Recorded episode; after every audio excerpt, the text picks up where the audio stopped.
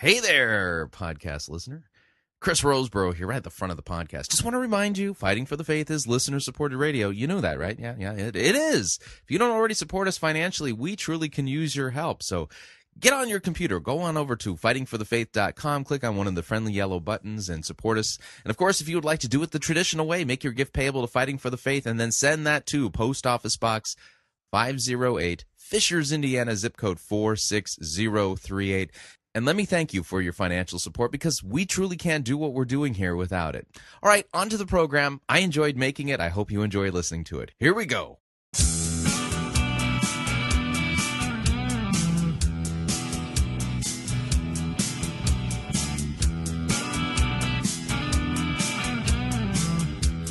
It's time for another edition of Fighting for the Faith. Thursday, February 16th, 2012. You know, we normally don't steer into politics here. In fact, I try to avoid it like the plague. But Matt Harrison, the president of the Lutheran Church, Missouri Synod, was before Congress today. Oh, man, did he give a barn burner of a speech. I'm going to have to pass that along. Sorry, you know,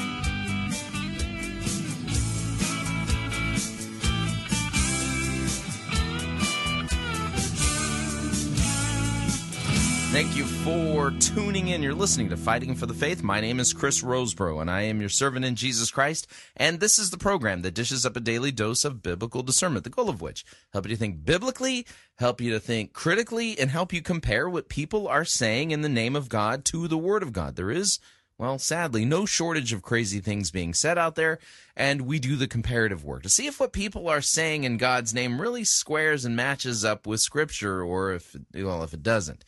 And when it doesn't, well, we've got to warn you, you know, and let you know that what you're hearing is false doctrine and false teaching. We try to have a little bit of fun along the way, and that fun could cause, well, bad things to happen, like drops in productivity, or if you're sleeping in military barracks, could cause you to laugh out loud and wake your buddies up, in which case they could pummel you and hurt your person. Just if that happens to you, if you're in the military listening to Fighting for the Faith and you're sleeping in the barracks, it's best if you try to control yourself. And if they do end up beating you up for waking them up after laughing, just talk to your superiors and let them know that you've been hazed. And because I know the military has like an anti-hazing policy, and so yeah, that's yeah. I just mentioned that because somebody in the military posted on my Facebook wall that I didn't properly warn them about the Patricia King segment and linking Patricia King's claims about the Holy Spirit impregnating women with dreams and visions and Antoine Dodson. So. Yeah, I apologize for that segment. I should make a regular point of apologizing for the different segments we do here at Fighting for the Faith. In fact, we got a new Max Holiday's Birdcage Theater that we're going to be putting into the mix. Yeah, I do signal ops here at the Secret Pirate Cave in the middle of central Indiana, because, you know, there's lots of pirates in central Indiana, in the Midwest. The Midwest is just teeming with pirates. So here at the Pirate Cave, you know, we actually intercepted a communique that about some new Bible study that may be linked to Stephen Furtick and Elevation Church, entitled Audacious Bible Time. And in fact, you know, tell you what, let me just get this out of the way because I was really excited and giddy about this. Here is our first Max Holiday's Birdcage Theater with the new intro, and this segment is entitled Audacious Bible Time. Here we go.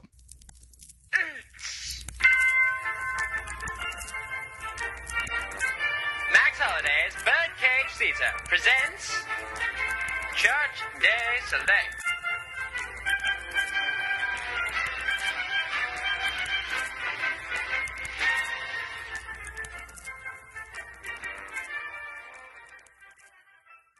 Thank you for tuning in to another episode of Audacious Bible Time.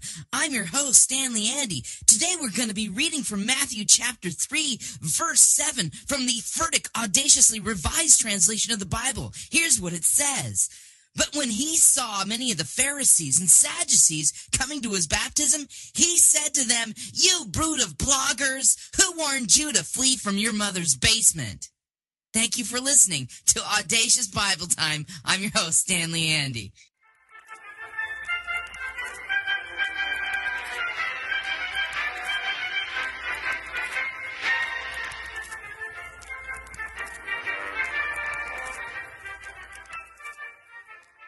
Well, let's just dive right into the program after that.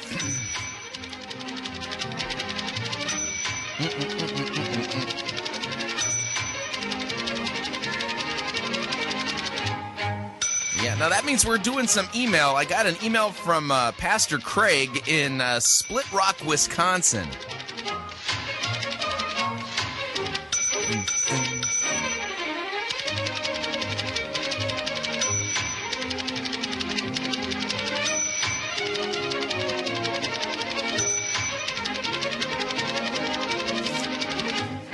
Okay, Pastor Craig from Split Rock, Wisconsin writes, and the subject is thoughts on the Elephant Room 2 and liberalism. Now, this is an interesting connection and worth passing along. Pastor Craig writes, he says, Chris, I was listening to the program on January 31st and February 2nd. Something struck me in the discussion around relationships versus doctrine. I recently led the congregations that I serve out of the ELCA.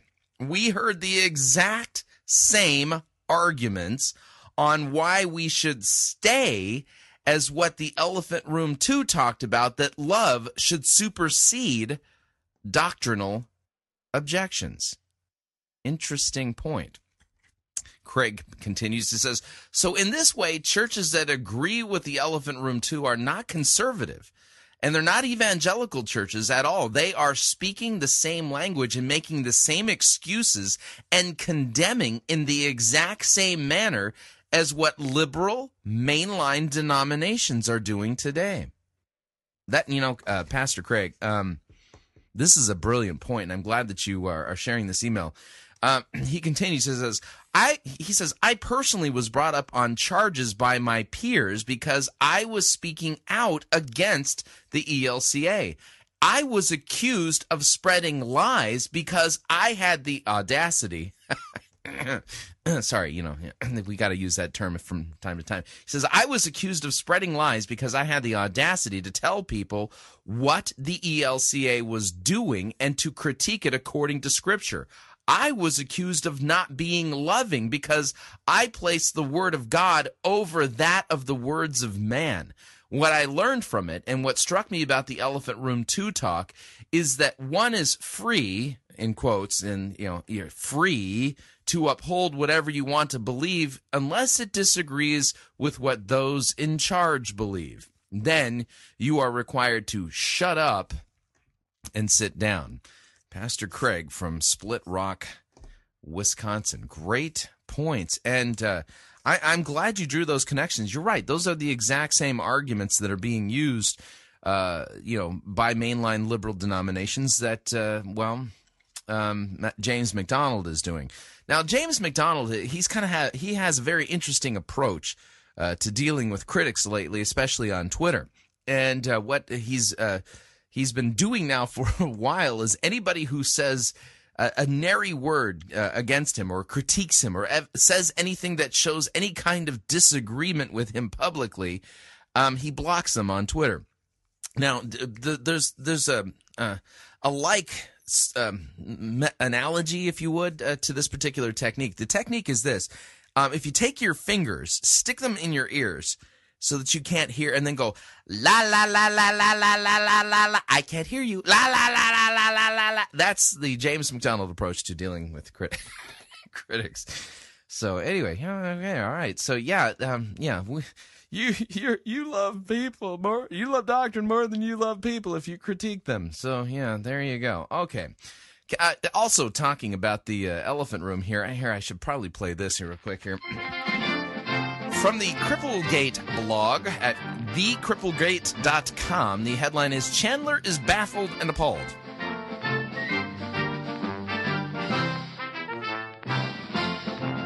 I love the photograph that they used for this particular blog post, by the way.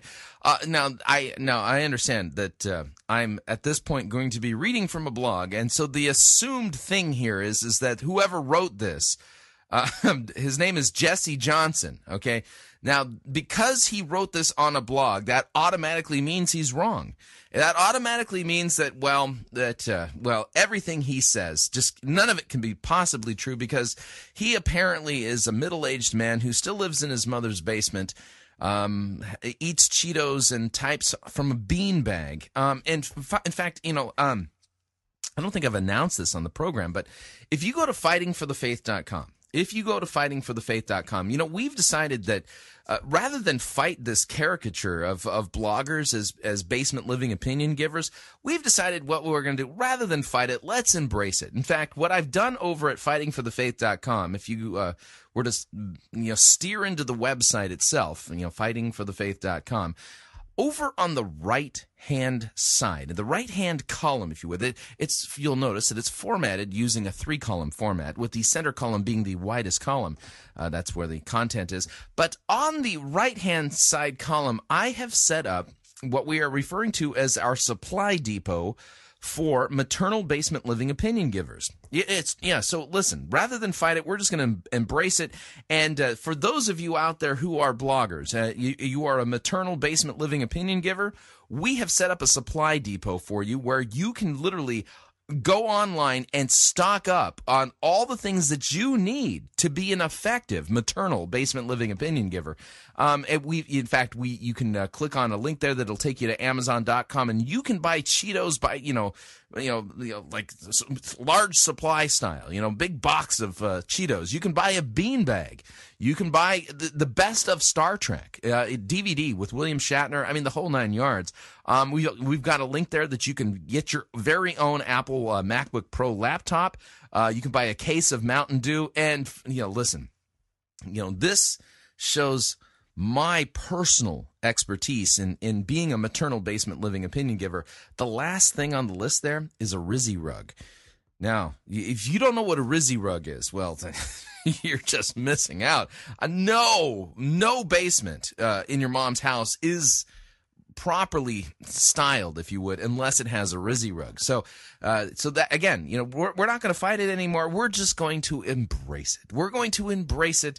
And for those of you who would like to stock up on supplies for your for yourself, if you're a maternal basement living opinion giver, we've got the supply depot for you at the Fighting for the Faith website. And just so you know, that if you were to go to fightingforthefaith.com and click on the Cheetos bag there and go to Amazon and purchase it, a small percentage of the supplies that you buy at the Maternal Basement Living Opinion Givers Supply Depot goes to support Fighting for the Faith. So I just wanted to share that with you. But, oh, man.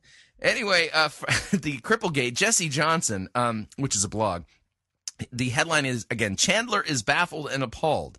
This is an interesting post, and I think it's worth passing along, especially in light of the email that I just read from Pastor Craig. Jesse writes, he says, I have stayed really far away from the elephant room boondoggle.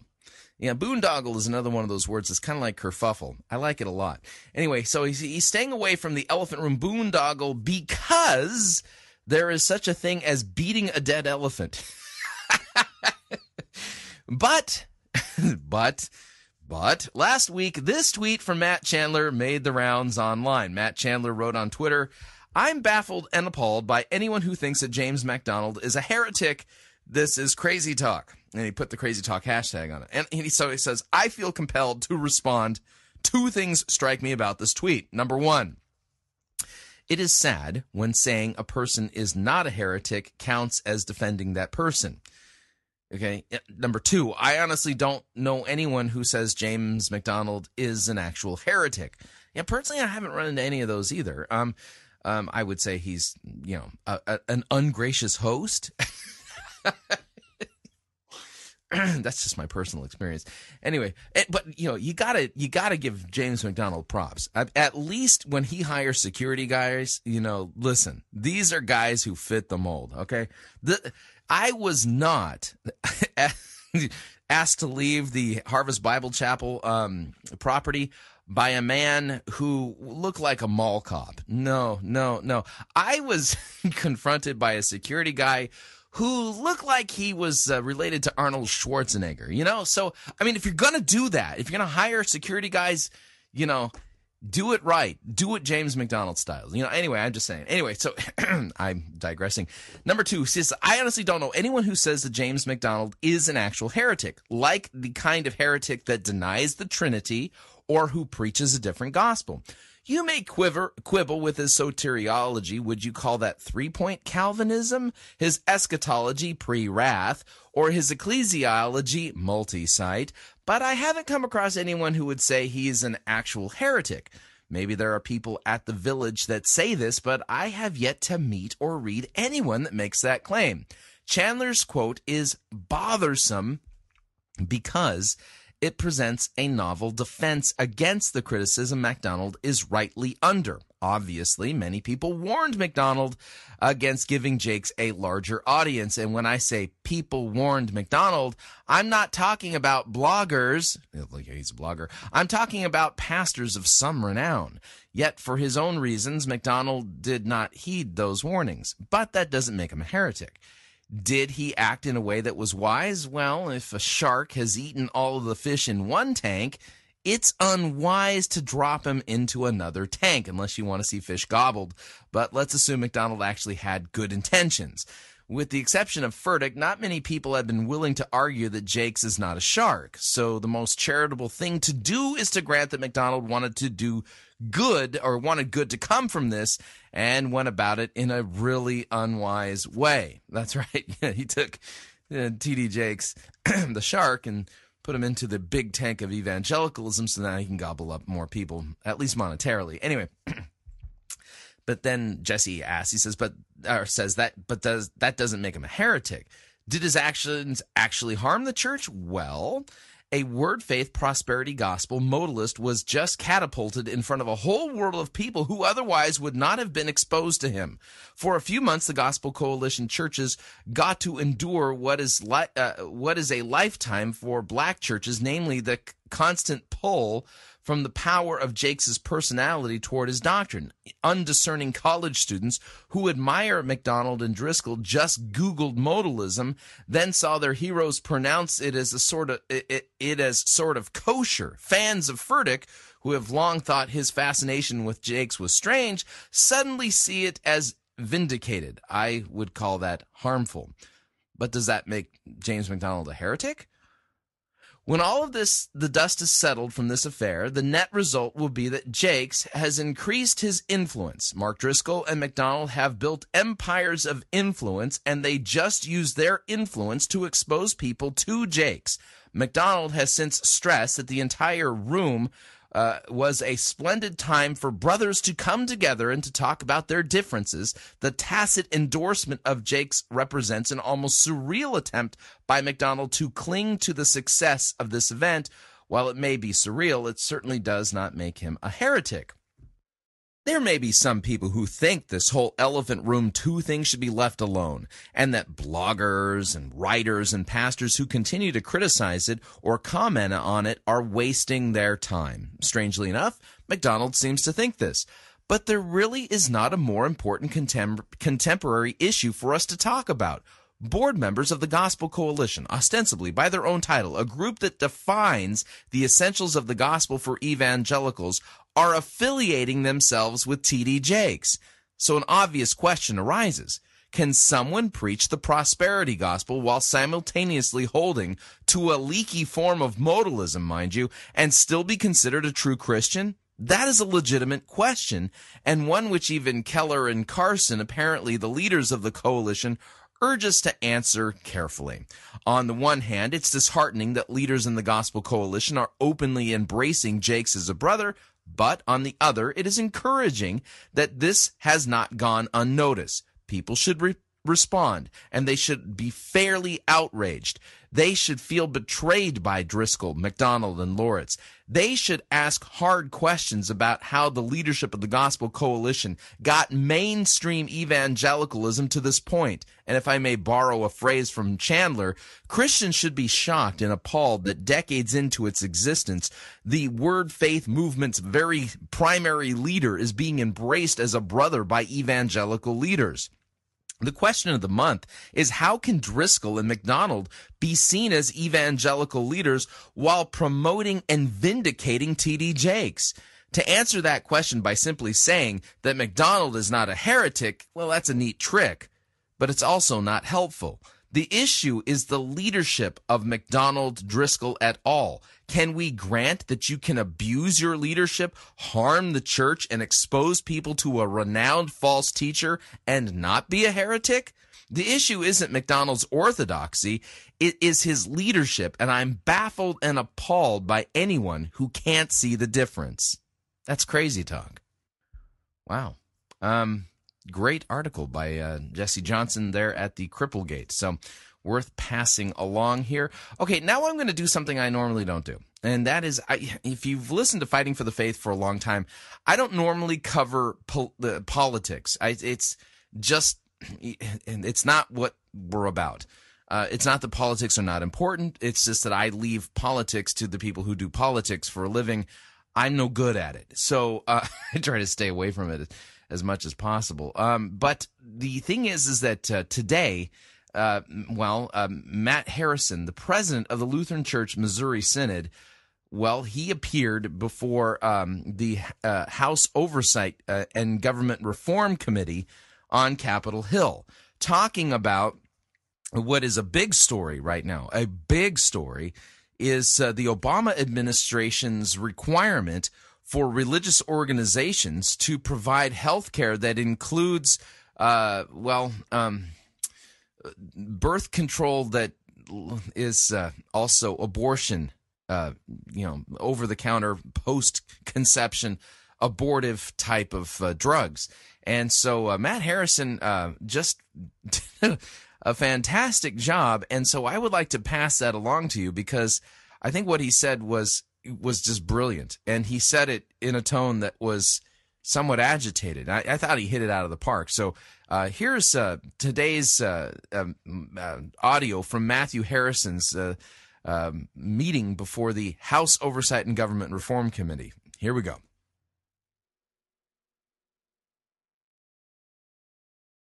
I will note for the record that witnesses swore or affirmed, depending upon their faith. And with that, we go to Reverend Harrison. Thank you, Mr. Chairman. It's a pleasure to be here. The Lutheran Church Missouri Synod is a body of some 6,200 congregations and 2.3 million members across the U.S. We don't distribute voters' lists. We don't have a Washington office. We are studiously nonpartisan, so much so that we're often criticized for being quietistic. I'd rather not be here, frankly. Our task is to proclaim, in the words of the blessed Apostle St. John, the blood of Jesus Christ, God's Son, cleanses us from all our sin, and we care for the needy. We haven't the slightest intent to Christianize the government. Martin Luther famously quipped one time, "I'd rather have a smart Turk than a stupid Christian governing me." We confess that there are two realms, the church and the state. They shouldn't be mixed. The church is governed by the Word of God, the state by natural law and reason, the Constitution. We have 1,000 grade schools and high schools, 1,300 early childhood centers, 10 colleges and universities. We are a machine which produces good citizens for this country at a tremendous personal cost. We have the nation's only historic black Lutheran college in Concordia, Selma. Many of our people were alive today and walked with Dr. King 50 years ago on the march from Selma to Montgomery. We put up the first $1 million and have continued to provide finance for the Nehemiah Project in New York, as it has continued over the years to provide home ownership for thousands of families, many of them headed by single women. Our agency in New Orleans, Camp Restore, rebuilt over 4,000 homes after Katrina through the blood, sweat, and tears of our volunteers.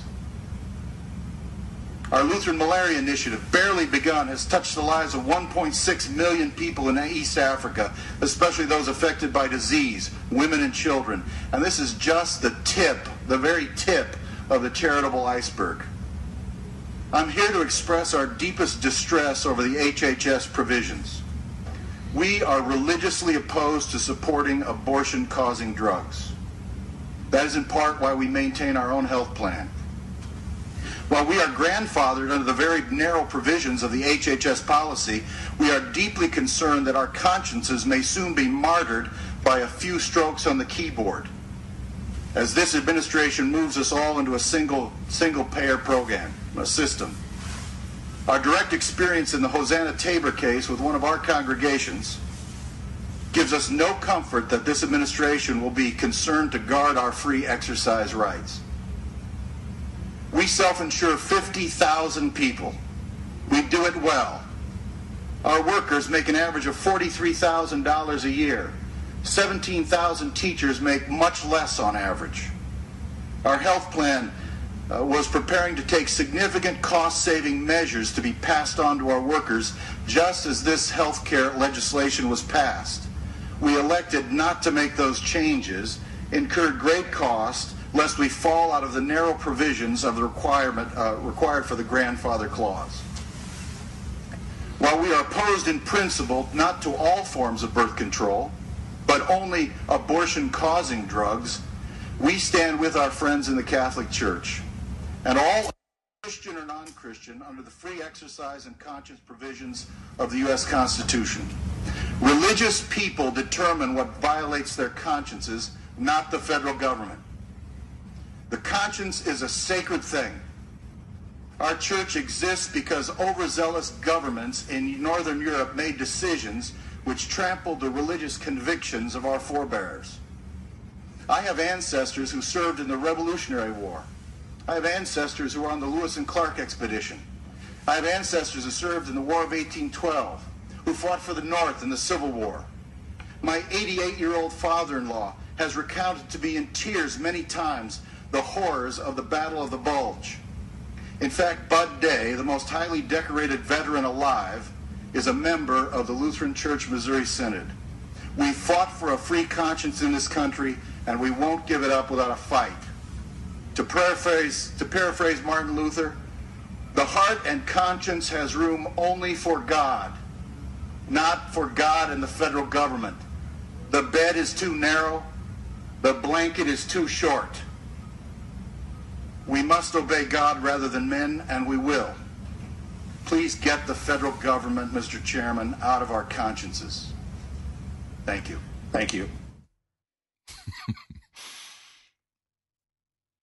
Well, now there's something you don't see or hear every day. Well said. All I could say is wow, amen, and amen. All right, we're up on our first break. If you'd like to email me regarding anything you've heard on this edition or any previous editions of Fighting for the Faith, you can do so. My email address, talkback@fightingforthefaith.com, or you can ask to be my friend on Facebook. It's facebook.com/Pirate Christian, or you can follow me on Twitter. My name there, @Pirate Christian. We'll be right back.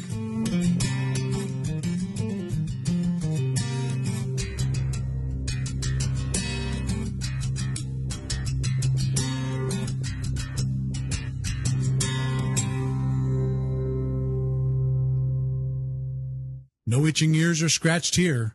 You're listening to Fighting for the Faith. You're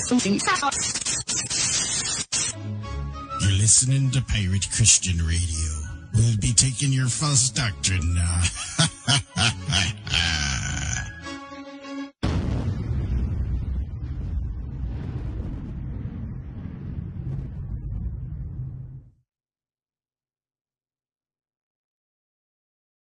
It's Monty Python's Flying Circus Church.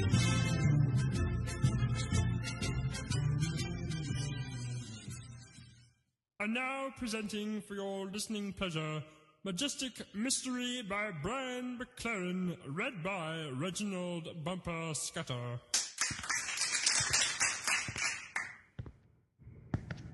Oh, majestic mystery. Oh, mysterious majesty. My small hand can never grasp you. I can only hold it open. I don't like this at all. Majestic mystery. I think I'm going to be sick. Oh, mysterious. He's saying words, but I'm not even sure it's English. Small mind. Ah! My appendix just turned inside out. Hold it open. Someone help that poor man and call the paramedics. Oh, mysterious majesty. What's all this then? That poor man appendix is just turned inside out. Well, that doesn't sound good. It's not every day that people's appendixes do that. What was he doing? Listening to the emergent poet on stage.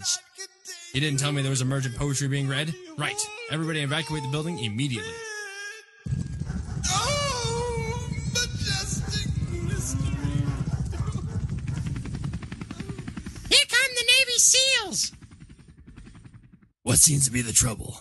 Somebody in that building is reading emergent poetry. Have you set up a soundproof perimeter? No, I haven't had time. Oh, we can't help you then. What do you mean you can't help us? Too dangerous. Too dangerous? Don't get cheeky with me. You've seen but a small taste of emergent poetry's destructive power. It only gets worse with each passing stanza. Game over, dude. Game over. Quick, get that man into quarantine. His soul's been sucked out from his nostrils. Isn't there anything you can do to help that poor man? Afraid not. The only answer we have now is to nuke the site from orbit.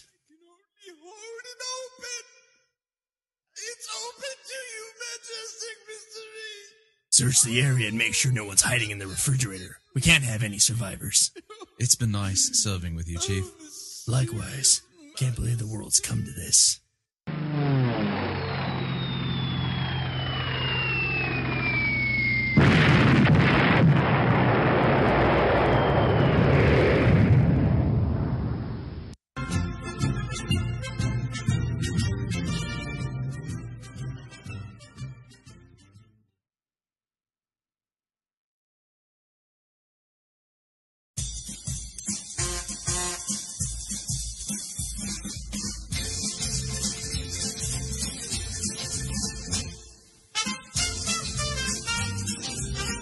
Keep more of your money in your pocket. Hi, Chris Rosebrough here. If you're planning to travel anytime in the near future, then don't pay more for airfare, hotel rooms, or rental cars than you need to.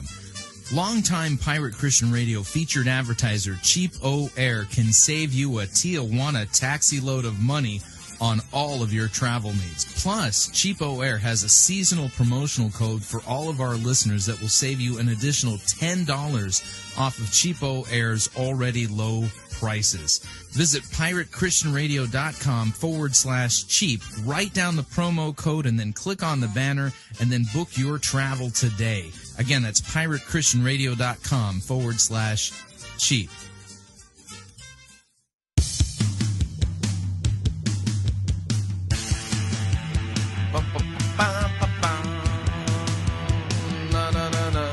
Alright, we're back.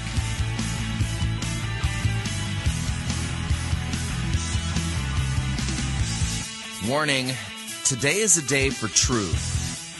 The dividing line is getting wider. Which side are you on? Just a reminder, Fighting for the Faith is listener-supported radio. That means we depend upon you and your generous gifts and financial contributions to continue to bring Fighting for the Faith to you and to the world. And you can partner with us financially by visiting our website, fightingforthefaith.com. When you get there, you'll see two friendly yellow buttons right there in the middle column. One says donate, the other says join our crew. The join our crew button, it signs you up to automatically contribute $6.95 every month to the ongoing work and mission of Fighting for the Faith and Pirate Christian Radio, and there are perks When we publish books and make other resources available, those go to our crew members at no additional cost. And of course, if you'd like to make a one-time contribution, you can do so by clicking on the donate button, or you can make your gift payable to Fighting for the Faith, and then send that to Post Office Box 508, Fishers, Indiana, zip code 46038. It's been a while since we've done an update like this. She loves a monkey's uncle, yeah, yeah. She loves a monkey's uncle, whoa, whoa. She loves a monkey's uncle. And the monkey's uncle, they form me. Well, I don't care what the whole world thinks. She loves a monkey's uncle. Call us a couple of missing links. She loves a monkey's uncle. Love all his monkey shines. Every day is Valentine's. I love the monkey's uncle, and the monkey's uncle, they for me. They for me. She loves a monkey's uncle, yeah, yeah. She loves a monkey's uncle, whoa, whoa. She loves a monkey's uncle. And the monkey's uncle, they for me. Yeah, all right, that's Annette Funicello. But the Beach Boys, yeah, that's an old Disney video. That anyway, that means we're doing a BioLogos evolution update. Now, here's the deal, okay? God's word makes it clear that by faith we understand that God created the universe, the world, out of literally spoken into existence, not from what was made, but literally ex nihilo. I mean, consult Hebrews if you're not sure what I'm talking about here. So the idea of evolution, is actually a contrary claim to origins. It's a competing philosophical system, worldview, and in some cases, I think you can argue it's a form of a religion. Okay, and there's a group out there, the BioLogos Forum, that is trying to make much of letting everybody know that you can be a good Christian and deny what the Bible teaches regarding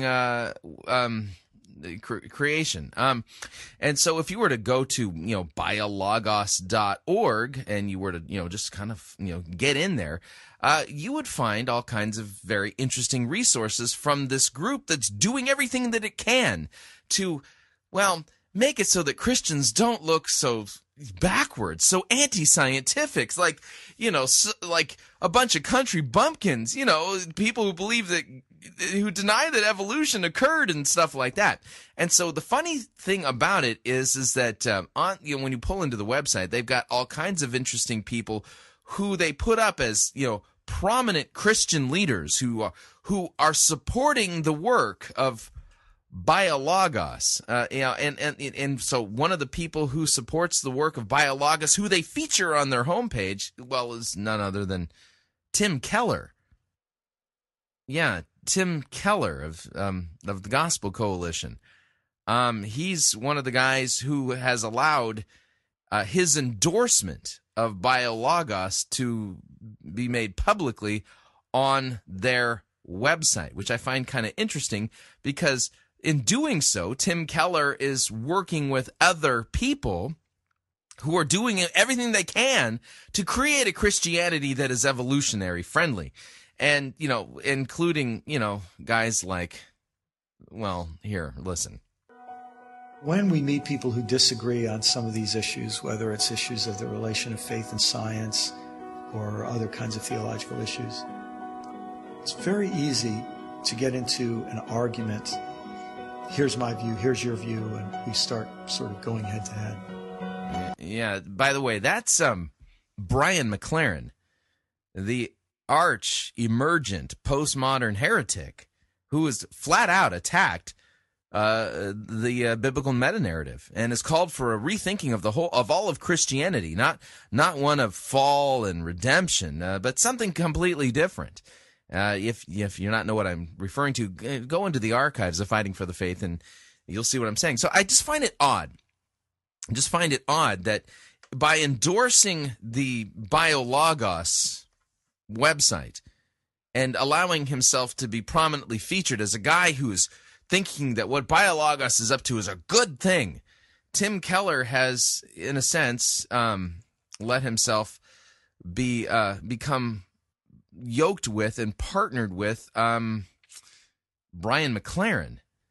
Just kind of odd to me. But let's continue. As Brian McLaren is now going to make a postmodern philosophical claim regarding, you know, the controversy and the debate that occurs regarding evolutionary folk and creationists. And what almost always happens is, if this is my side, I pit my strengths against your weaknesses, and you pit your strengths against my weaknesses.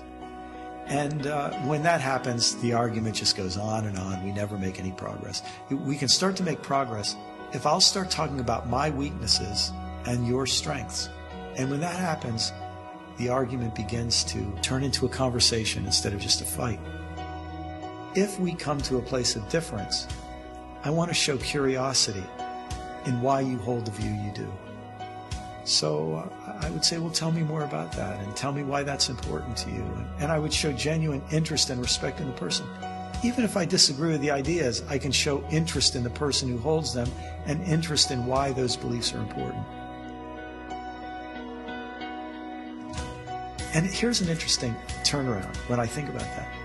So I think the six-day creation people, I think they're wrong. I think they're misguided. I love them. I respect them. If someone believes that, I'll be glad to be their friend, and we'll just agree to disagree. It's totally fine with me. But even though I think they're wrong on the details, I think they're right about something. And I think they're right to oppose the attitude of evolutionists who make it sound like all that the universe is matter, energy, plus time, and that explains everything. And I think that there's something inside the creation, six-day creation people, that knows that that's not right, and so they're countering it. I think some of their conclusions are wrong, some of their assumptions are wrong, but I think they're right to counter it. I mean, isn't that just so... let's have a conversation about this. You know, I think you people who believe what the Bible says, that, you know, God created the world and spoke it into existence in 6 days, that, yeah, you're a bunch of country bumpkins, but I appreciate the fact that you think that there's more to what's going on than just this idea of matter plus time equals life. I can appreciate that. Isn't it interesting, though? You know, the BioLogos forum, makes a point of really embracing guys like Brian McLaren. It's just weird to me. I mean, if you go to the BioLogos forum and you go to their search bar and type in Tim Keller, Tim Keller is prominently featured. I mean, he shows up on the front page.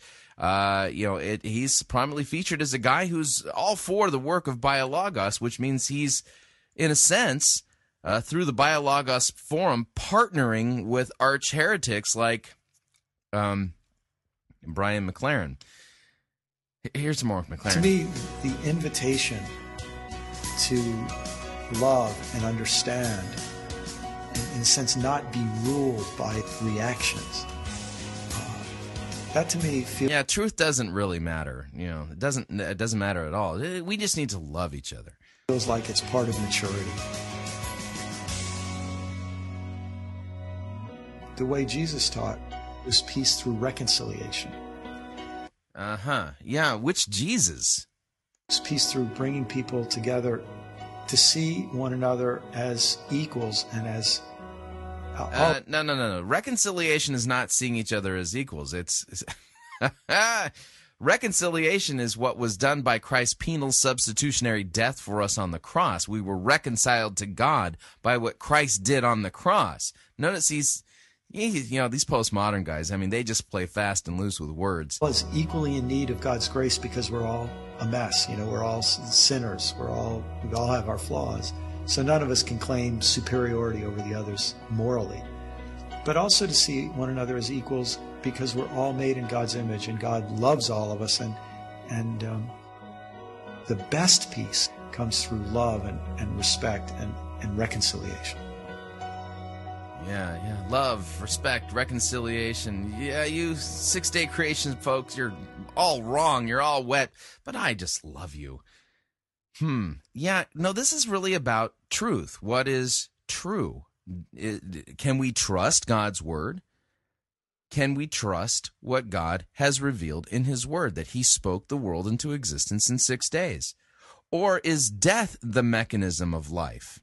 Okay, because keep in mind, the two ideas can't be reconciled. If evolution is true, then death is the mechanism by which God created the world and humans, not that he spoke them into existence and they were made, none of that at all.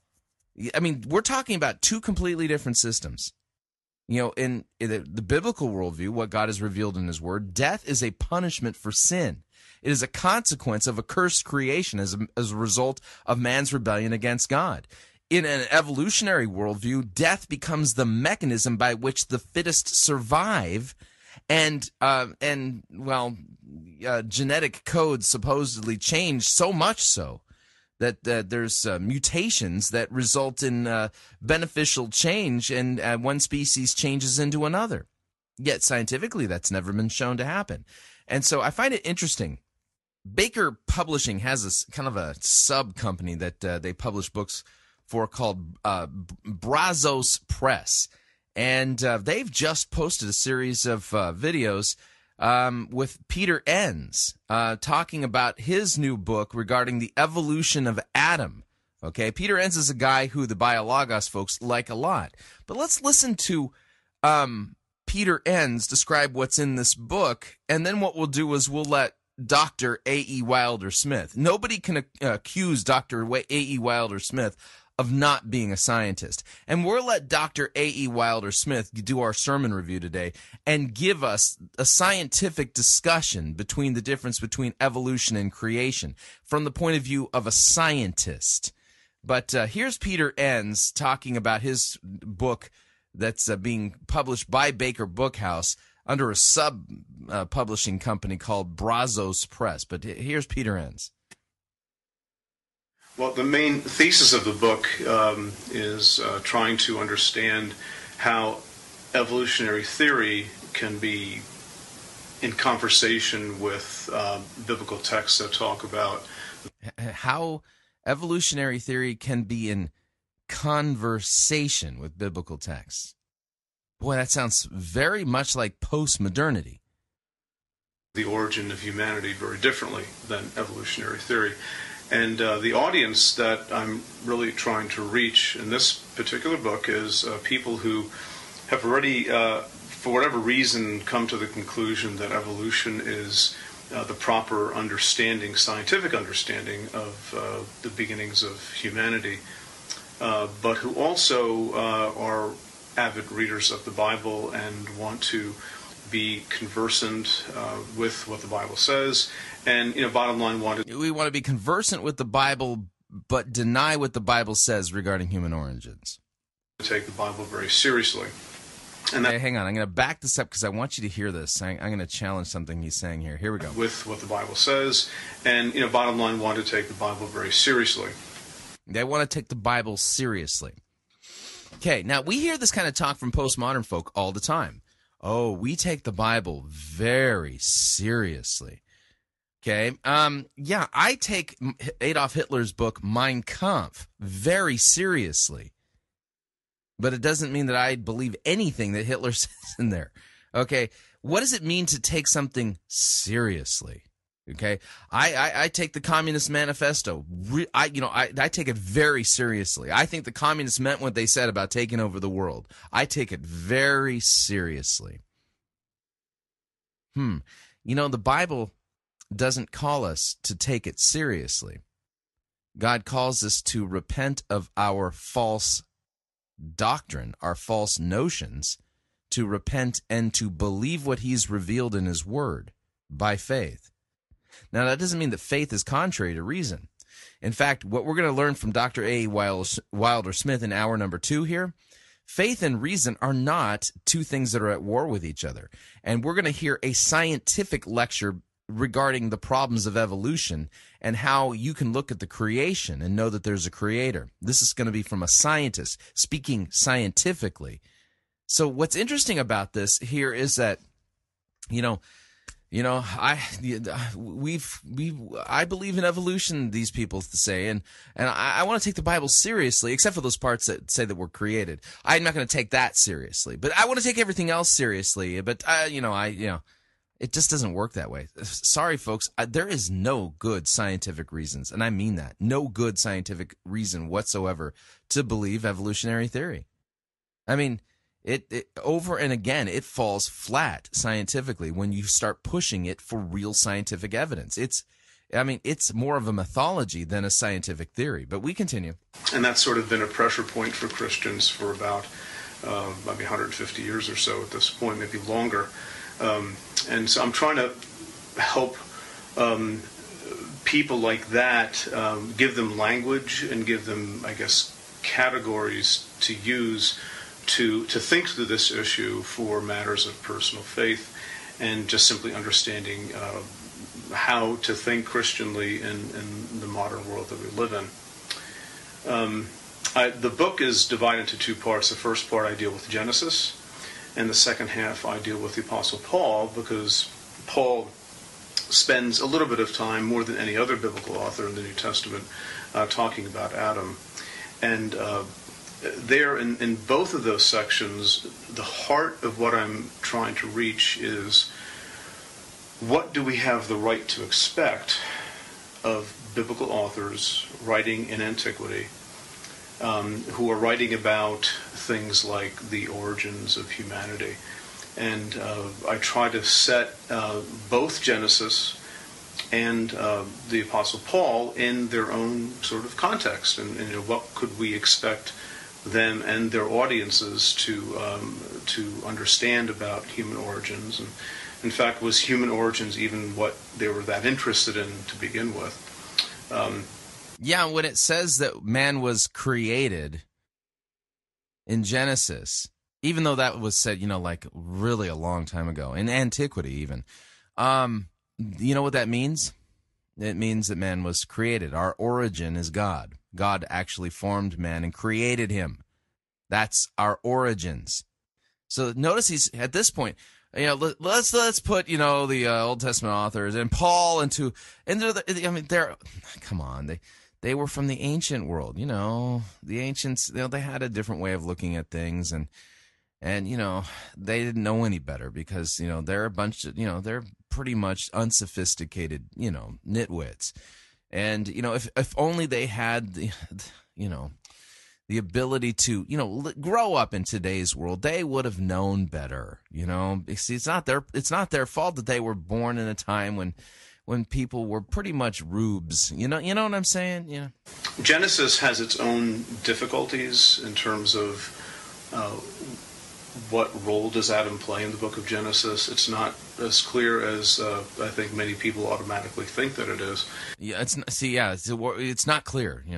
Seems pretty clear to me, and even the Apostle Paul seemed to find the Genesis origins, especially regarding Adam and the implications of the created Adam and his sinful rebellion against God, as to how that has to do with, the gospel itself. He seemed to think that was pretty cut and dry, black and white, clear.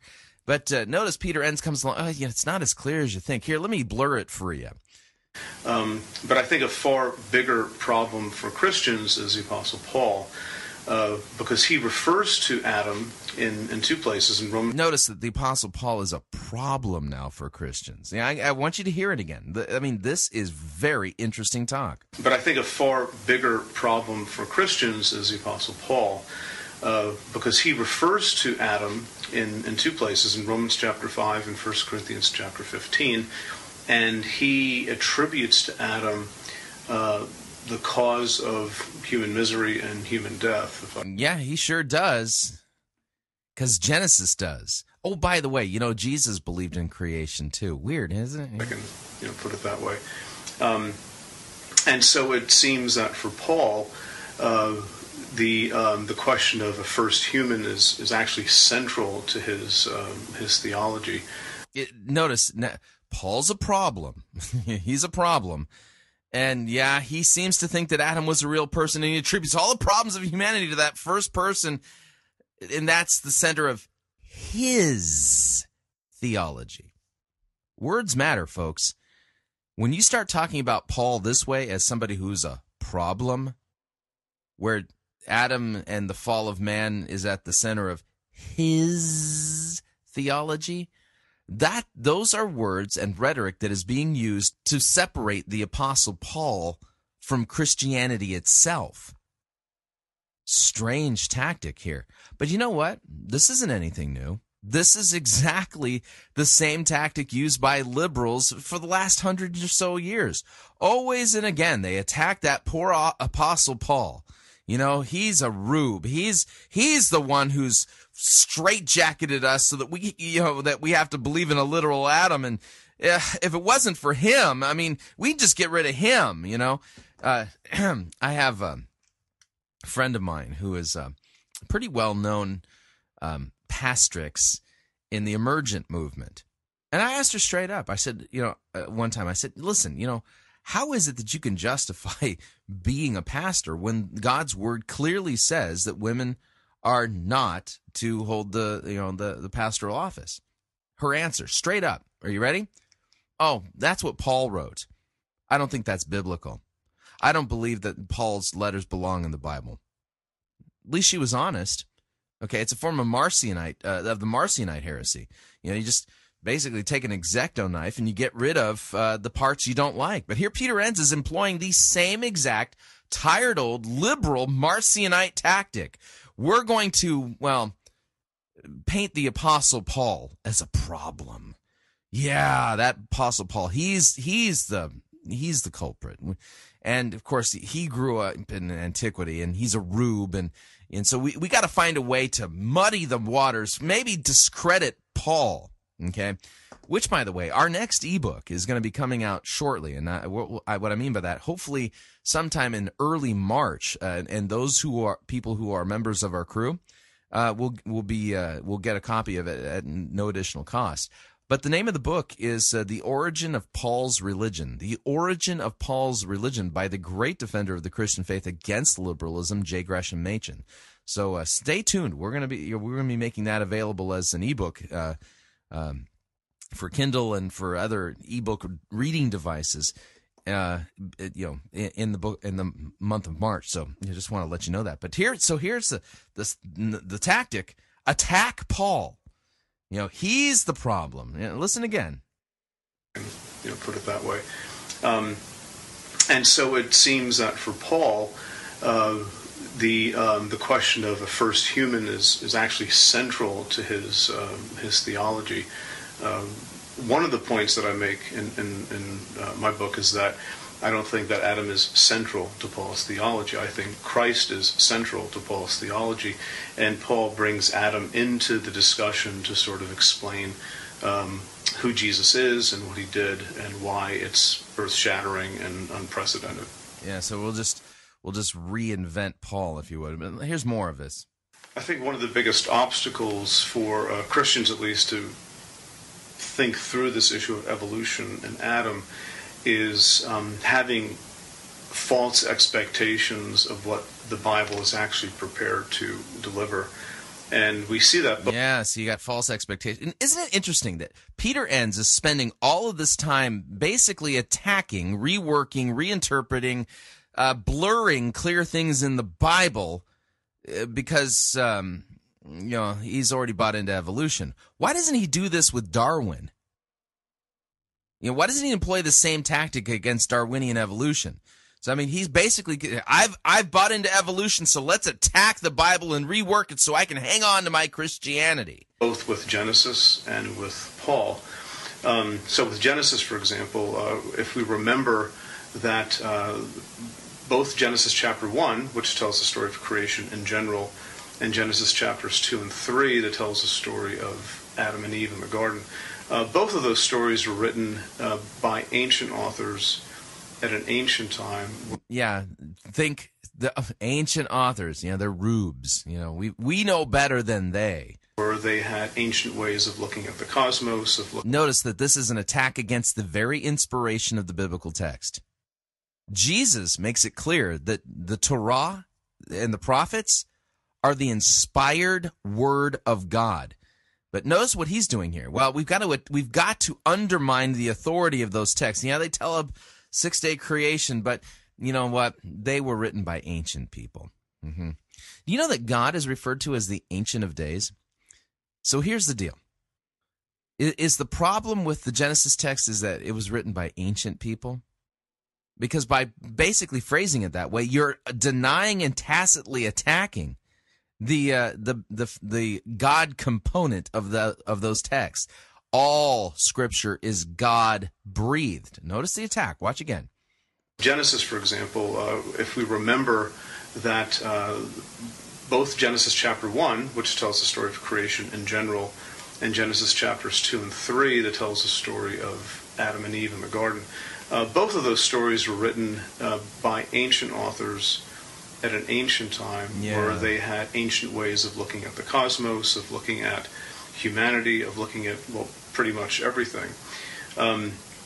We understand from the discovery of a lot of ancient origins texts from Mesopotamia. Were those ancient origins texts from Mesopotamia inspired by God the Holy Spirit the way Genesis was? From Egypt and from... Were those texts from Egypt inspired by God the Holy Spirit the same way that Genesis was? The land of Canaan, for example.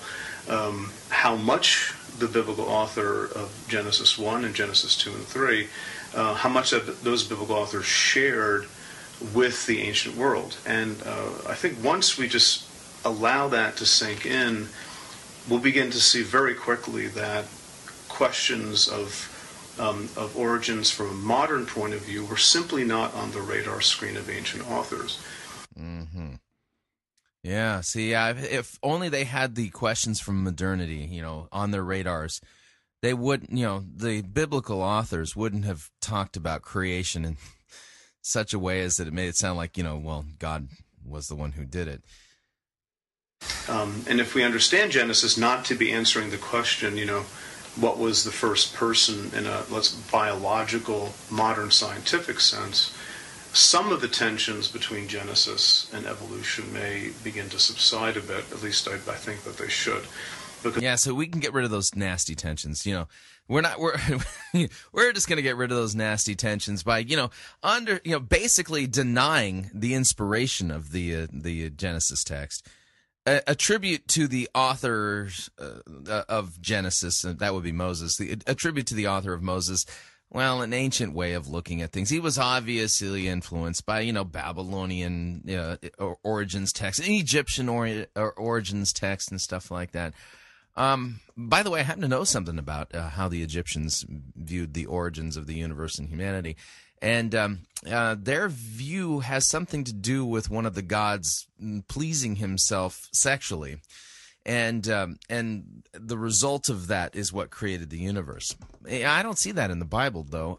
Weird. Of course, I could just discredit him and say, oh, yeah, that was ancient. Yeah, if it's old, it's not true. If it's new and modern, it must be true. Notice that's the presupposition here.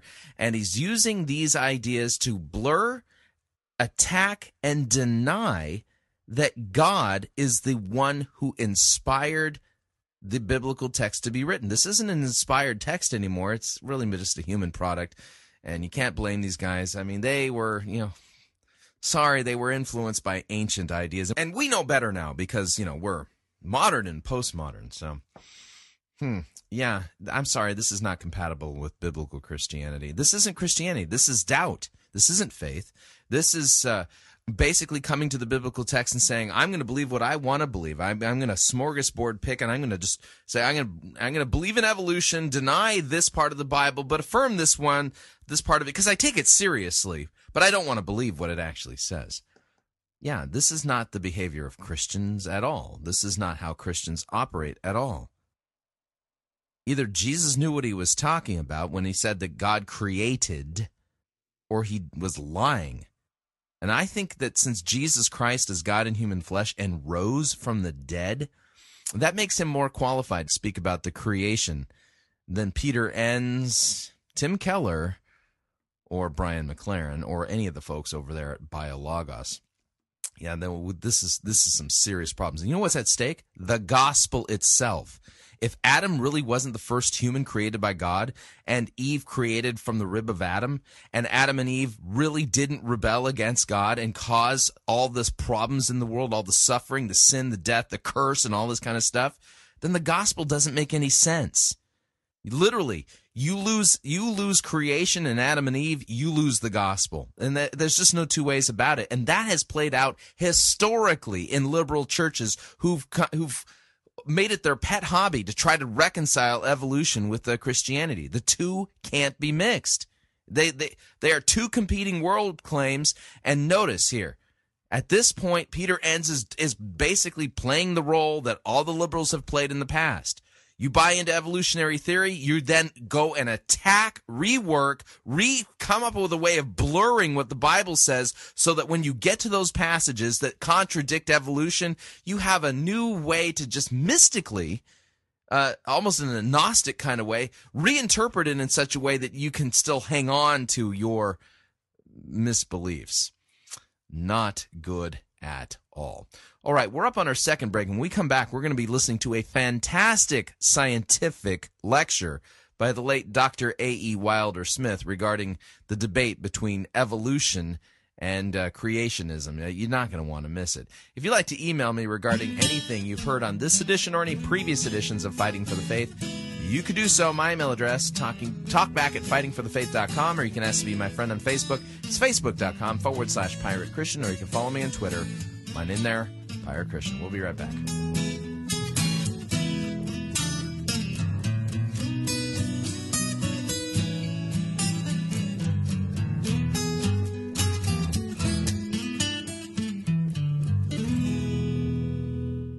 Relevance Schmelevance. We preach Christ crucified for our sins. You're listening to Fighting for the Faith. Pirate Christian Radio Theater presents Death of a Salesman. Are ye a salesman? Why, yes, I am. Can I interest you in some...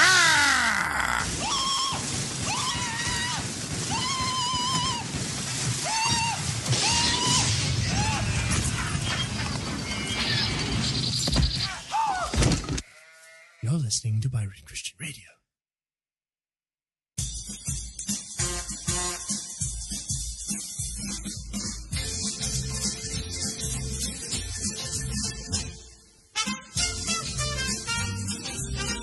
Keep more of your money in your pocket. Hi, Chris Rosebrough here. If you're planning to travel anytime in the near future, then don't pay more for airfare, hotel rooms, or rental cars than you need to.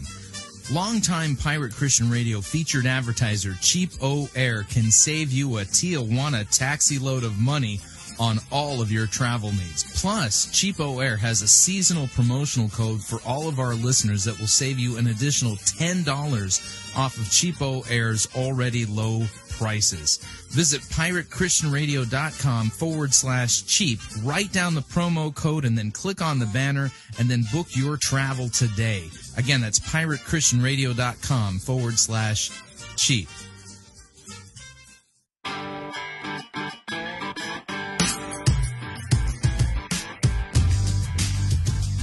Okay, we're back. Hour number 2 of Fighting for the Faith. It's not a sermon, but it's a good lecture.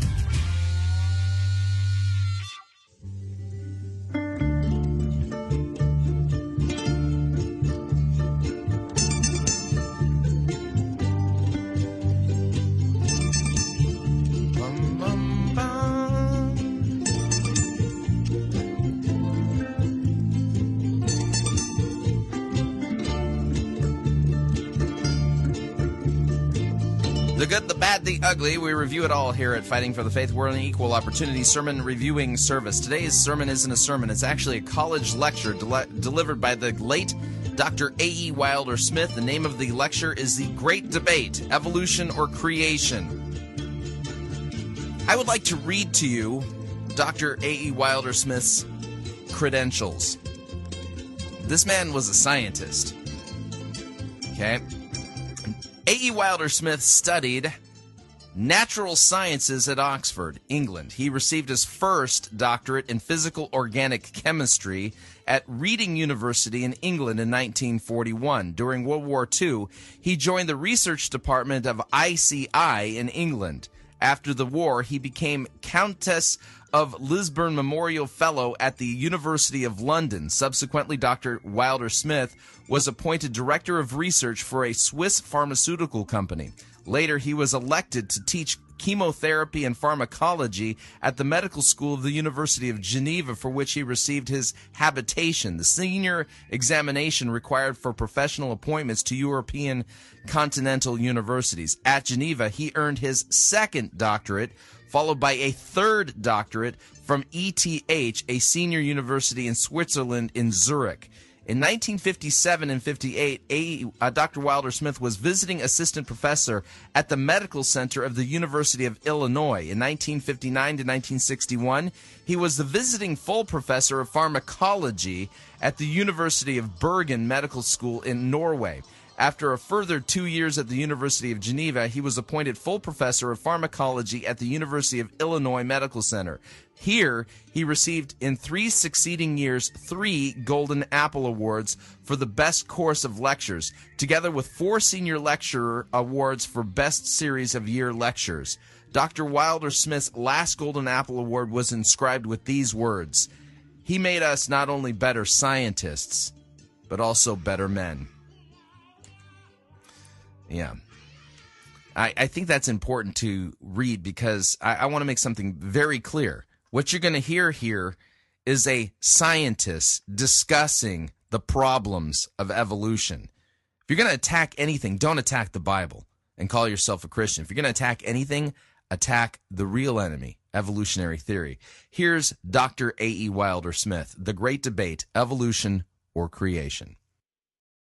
Now, ladies and gentlemen, tonight I have to talk to you about the Great Debate.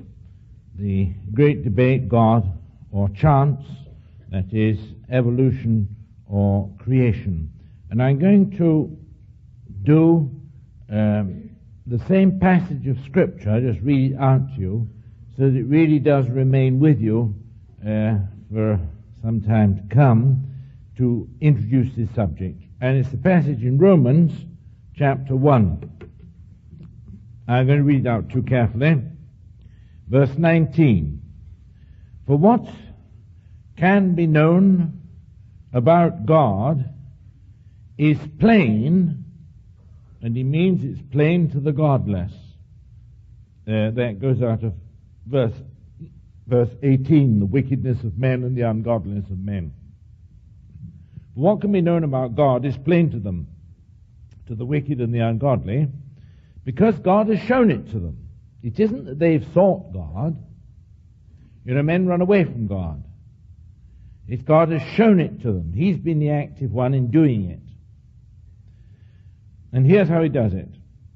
For ever since the creation of the world, God's invisible nature, namely his eternal power and dignity and deity, has been clearly perceived in the things that are made.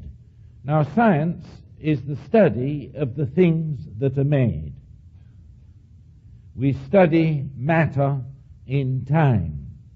And the Holy Scripture says here through Paul that God has shown himself actively to all men in the study of nature. That is, in the study of plain science. And then he says, since God has done that, men are without excuse. Just listen to it. Ever since the creation of the world, his invisible nature, that is, his eternal power and deity, the eternal power of God and God's deity, his Godhead, think of that, has been shown plainly to all men, especially to the godless, and especially to the wicked, in the study of science. Okay? Therefore, he says, since he's shown it them actively in the study of science, the things that are seen, he's shown the invisible things, so that they, The godless are without excuse. That is, God expects us to be reasonable creatures. That is, creatures able to use the grey matter up here, and when He shows something to us, that we realize the consequences. We call that in science inductive thought. That is, we're able to extrapolate from the visible to the invisible. And he says the extrapolation is so simple and so plain that the godless, the atheists, and the wicked are without excuse. Now, don't think that we're going to argue with God when we stand before Him. We shall be speechless because we're without excuse unless we take this lesson. Now, it's a very, very serious thing to say. And when I read it as a young man, you know, it really upset me because it sounds very bigoted and dogmatic. But in my old age, I've come to the absolute firm conviction that it's logically absolutely the case. Now, I'm going to show you that, with God's help and your attention tonight, that it's just as the Apostle Paul says. And I'm going to show it you from the scientific point of view. You must do the rest with your pastor here from the theological point of view. Now, let's just have one short word of prayer, because I've got to dive into the pool, and I need a deep pool to dive into to be able to swim tonight. We'll pray together. We ask Thee, Lord Jesus, that Thou who didst make us in Thine own image, so that in ourselves we can see Thee, fallen as we are, so that we're without excuse if we don't see Thee in Thy creation. We ask Thee that Thou mightest be so good as to open our minds, open our understandings, as Thou didst to Thy disciples, that we may see Thee, Thy truth, as Thou art, that the truth might make us free. We ask Thee to give us the truth, to me and to all of us this night, and we praise Thee for doing that, because the truth sets us free. Thy word is truth.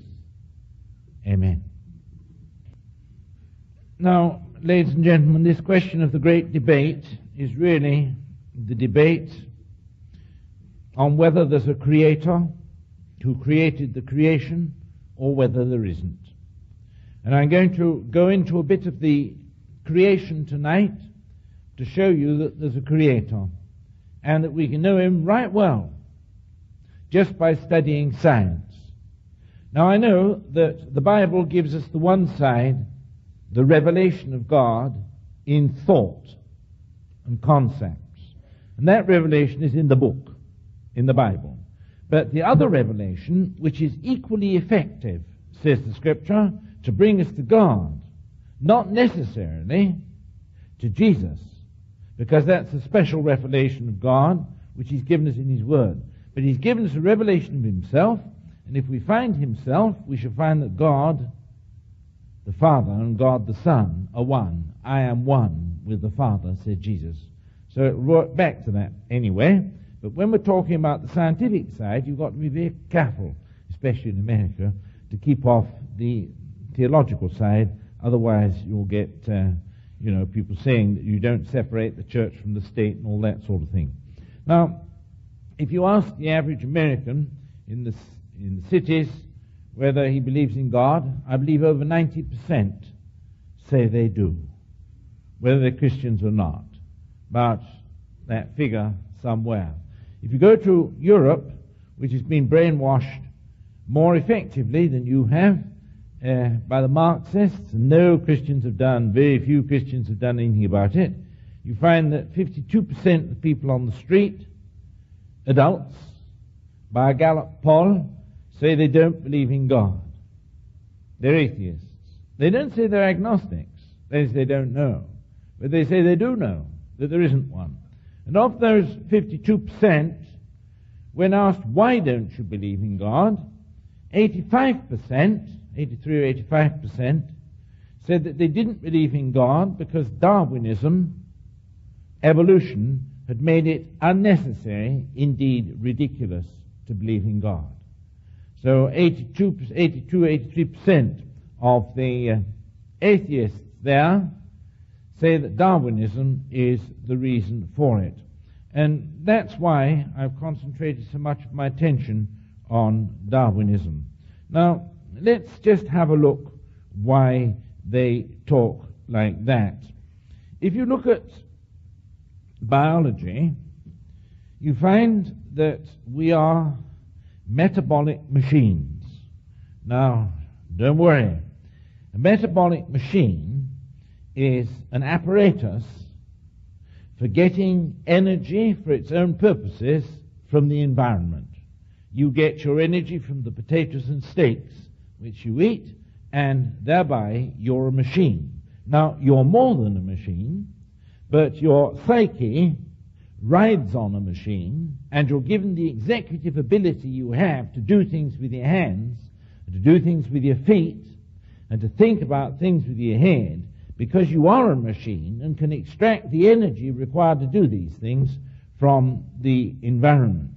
Now, I'm going to ask you one thing. I want you to think about this throughout the whole evening. Do you think that anybody would dare to stand up in a lab and say that any machine that is something with a purpose, a machine has a purpose. Say a car has a purpose to transport you.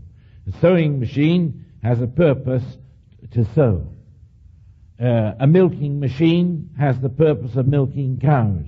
Okay? Do you think that any machine, and a machine is per definitionem purposeful, do you think it ever arises by chance? I mean, that's just a simple, perfect, straightforward question. The answer is no. You have to insert into the machine information from without to make matter aggregate itself to produce a machine. I mean, if you thought that by shaking iron ore together in Birmingham with coal or coke that you get out a Cadillac, you'd have to shake a mighty long time to do it. Because you know, everybody knows that a Cadillac or a sewing machine is a combination of matter with extrinsic information put into it.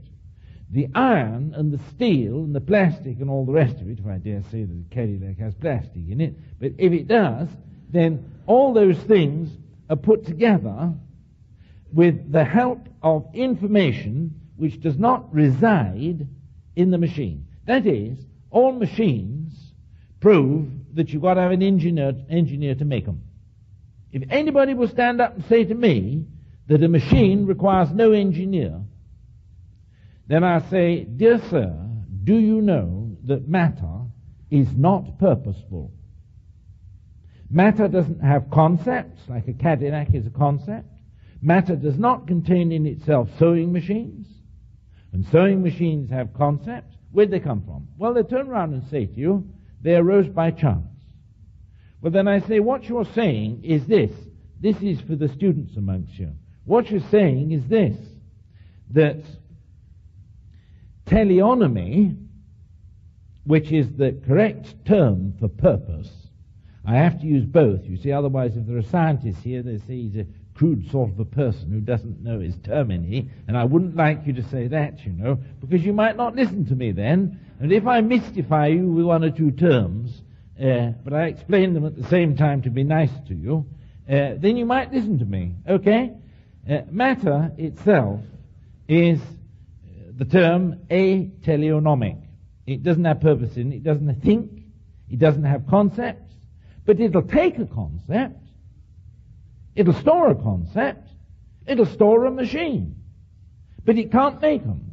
So you've got to put in the information from outside, which of course is the reason why I say that if you find matter, which we know from the three laws of thermodynamics, particularly from the second law, that there's no concept in it, that is, machine concept in it. It has other concepts like the concept of agency. If you say that, then you said immediately, well, okay, if matter does make machines, you've got to have an engineer to put the information onto the matter to make it a machine. But machines don't form spontaneously. But you are, among other things, a machine. Your psyche is not a machine. I know that. Your soul isn't a machine. But your personality runs on a machine. And when your machine wears out, your psyche takes flight. And if you're redeemed of the Lord,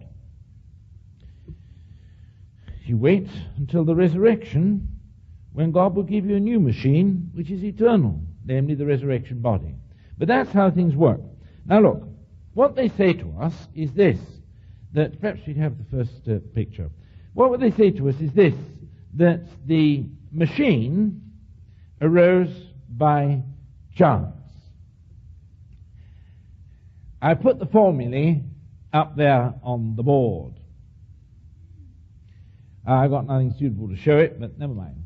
If you take the first formula, you'll find there that matter itself, are you listening? This is a bit theoretical, but we need it. Matter itself is made from energy. Don't ask me to define what energy is, because I don't know. But matter is made from energy plus know-how. That is, plus concept. That is, plus mathematical formulae. You can make from matter, as Einstein showed. You can make from energy matter. We can make the transuranium elements now by that. So the first formula I want to show you is that you've got to have concept onto energy to make matter. Where are you going to get the concept from? That's teleonomic. The orbitals around a nucleus are conceptual. They're mathematical formulae. Mathematical formulae, you know, don't arise by chance. You try it. Neither do chemical formulae. They require concept and active thought and energy to do it. Now that's the first formula. The second formula is this, that matter plus energy, say the evolutionists, give you life. Matter plus energy give you life. That's what the neo-Darwinians say. And that is a defective formula, a formula which we know to be untrue.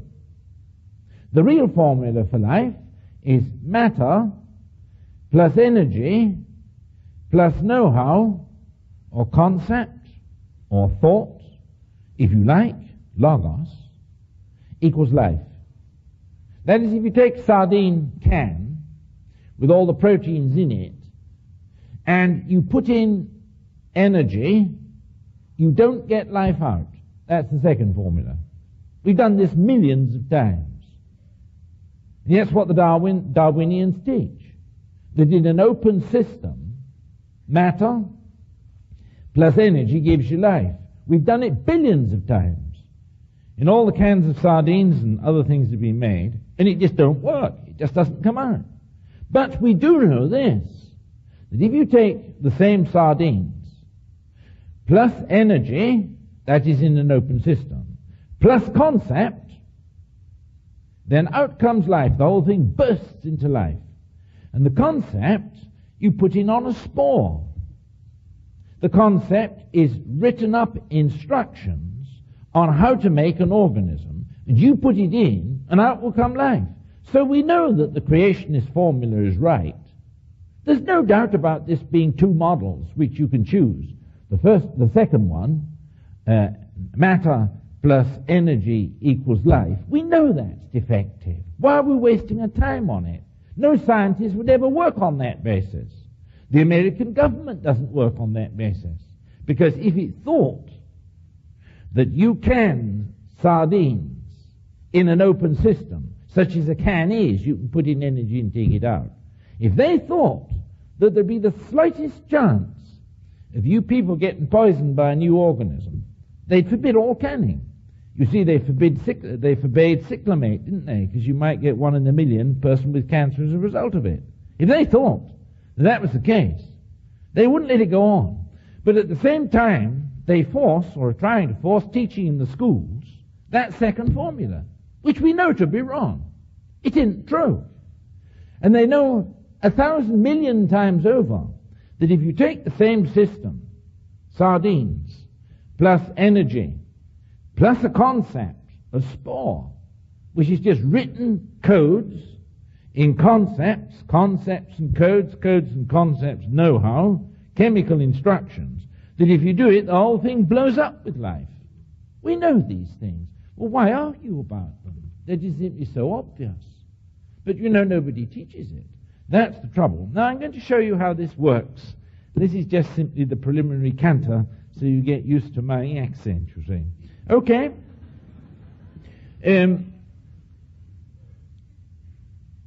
Just take this one. This is an easy one, but it'll help you. If you take, perhaps we'd have the second picture up. If you take a puzzle, a jigsaw puzzle. Now, you know what a jigsaw puzzle is, don't you? In case my termini in the ordinary things of household life are wrong. Say you take a jigsaw puzzle of the Matterhorn. You know what the Matterhorn is, don't you? The mountain I climbed when I was young, and other people have climbed, and so on. It's a lovely mountain. It is, you see, done by Picasso himself. If you take that as a jigsaw puzzle, 1,000 pieces, all fitted together nicely, you put your child on the floor and say, now, Tommy, you put that together. He'll sit there, and he'll try the pieces out, and he'll put them in, he'll try the pieces out and put it in. Gradually, the jigsaw puzzle comes out. Okay? Now, it requires careful fitting together to get the concept of the beautiful Matterhorn out. Now, look, if you've got your puzzle now nicely on the floor, and you put it in a laboratory shaking machine, you know, these things that shake bottles, they're like... This is the way the farmer rides, you see, ever so slowly, and they shake, and they shake, and they shake all night. How long would your puzzle remain? You put the whole puzzle put together on the machine. What happens to it?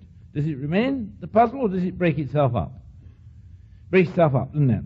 It falls to pieces. You mustn't get near and jog the boy while he's putting it together, because if you step on it, you know, everything will fall to pieces. Now look, I'm going to ask you a question. If you had the 1,000 pieces of this Matterhorn puzzle, and you put them in the shaking machine, how long would you have to shake until you got the Matterhorn concept out?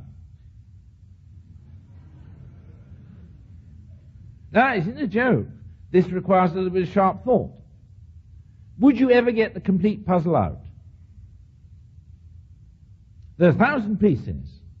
Do you think you would? Well, I mean, the chances are so small that you almost might write infinity, mightn't you? I mean, to get it out. Oh, that would be a terrible job, wouldn't it? Because it keeps breaking down again. Actually, what happens is you get an equilibrium. And 2 or 3 pieces will fall together, and if they're small enough, they'll remain stable even in the shaking. And if they get bigger, they get more fragile, so they break down again. And if they break down a bit too far, because you're shaking, you will build them up again. So you get an equilibrium of a small part of the puzzle and nothing else. Now, any chemist will tell you that.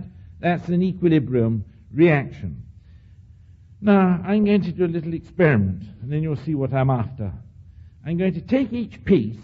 You see, I've labeled them up there. Piece A, piece B, piece C, piece D, piece E, piece F. And I'm going to fit them so together in my little workshop, with a loaded spring and a ball bearing, in each piece, so that when you slot it in, it stays there. Now, the chemist will call that an entropy hole, which is used for making substances, because, you see, I'm going to use these puzzle pieces as an illustration of the atoms of which we're made. Okay? Now, if you put piece A and put piece B together, and then push them into one another, and slot them in with a spring and a ball, they'll slot in and won't come out again. So you've made the reaction irreversible. This is very, very important. Irreversible. It slots in and won't slot out. Now, when you take piece A and piece B that are slotted in right, and they'll only slot in when they're right, and then they'll stay there, not come out again. Then you take piece C and you fit it into piece A and B with another slot which is specific and will only stay when it's right. And you see, you shake them, then A, B, C plus D, and you put a slot on that specific that it fits right until you get right through the whole thing.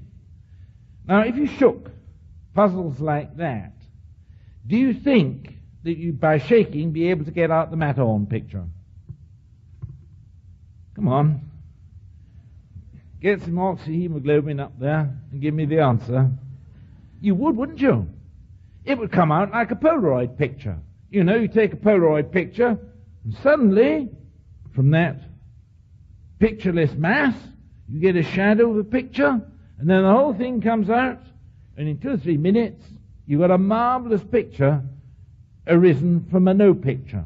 Now, if all the pieces were like that of the puzzle, you could put it on the shaking machine, and gradually before your eyes, the Polaroid picture would appear. Because you see, by shaking, they'd slot in, but they wouldn't slot out. Okay? Now, think of that. That is produced by making your reaction, are you listening, go in one direction and not another. That is, slot in, but not slot out. Now, if the reactions go just as easily in as they do out, you can shake till the cows come home, and you will get no picture. You'll only get a small bit of equilibrium lower down. Now, there were plenty of chemists, you know, plenty of organic chemists, lots here in America, who believed that matter was made like that. Lots of Darwinists do today. They think that if you take matter, which is to be compared with my puzzle pieces, jigsaw puzzle pieces of the Matterhorn. They think that if you shake long enough, life will come out, like the Matterhorn come out. Will it? Or will it not? The answer is no. Because we know that we function, are you listening? We function on the basis of reactions, millions of them, which are reversible. That is, they slot in, and they slot out. The very fact that we require at least 2,000 enzymes to make us go, to start the motor. Enzymes only work on reversible reactions, and they establish equilibrium more quickly. They don't shove the equilibrium around.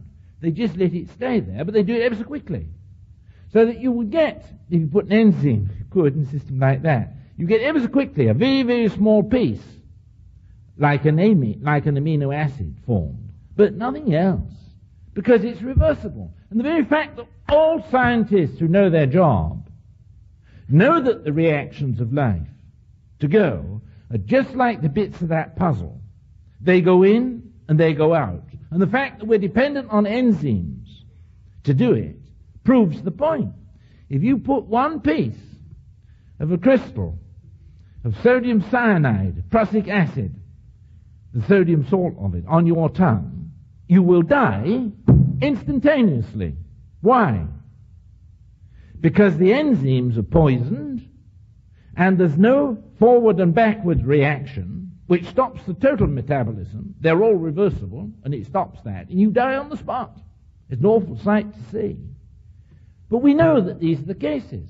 The only way to do it is to slot them in, so that they don't slot out, to stop the reversibility. Now, the problem is nature like that? Is matter like that? And we all know that it isn't. Because matter, particularly the matter of which we're made, is reversible. Now, how are you going to do it? I just draw a little conclusion here so that you can see how to do it. If you see matter slotting in, oh, thank you. If you see matter slotting in and not slotting out, if you see our puzzles here, like the Matterhorn, slotting in, the bits of the puzzle slotting in and not slotting out, what's your conclusion? Do you think those bits of matter arose by chance? Do you think that complicated slotting device, which is necessary to make by chance, just by shaking, the Matterhorn picture come out. Would you ever say that those bits of puzzles started by chance and designed themselves by chance? They show every sign of design. Okay? Now, if you do this experiment in matter, say you take methane, ammonia, and water, and pass an electric current through it, that is, you shake it, you will get out the amino acids, the alanine of life. And that will happen by chance. But does it happen by chance? Of course not. It'll happen apparently by chance, but the real reason is that the bits have been designed to fit the amino acids. No other explanation. They fit perfectly. But they're only a small part of it. If you try to go right up to the total Matterhorn picture, the total picture of life, you can't do it, because they're not organized like that. Now, that was the means by which one professor of evolution, while he was busy teaching evolution in his class, and teaching that if you shook the elements of life together on a shaky machine, you passed energy through and shook and shook and shook. He wrote a book called Biochemical Predestination, as the explanation of life, that out of chance order could come by just shaking. And one student went up to him and said, "Sir, have you ever thought of that?" And gave him that little book of mine called The Creation of Life, where I've pointed this out. And he read it, and in 6 weeks he was a believer in God. And when they gave him the other book,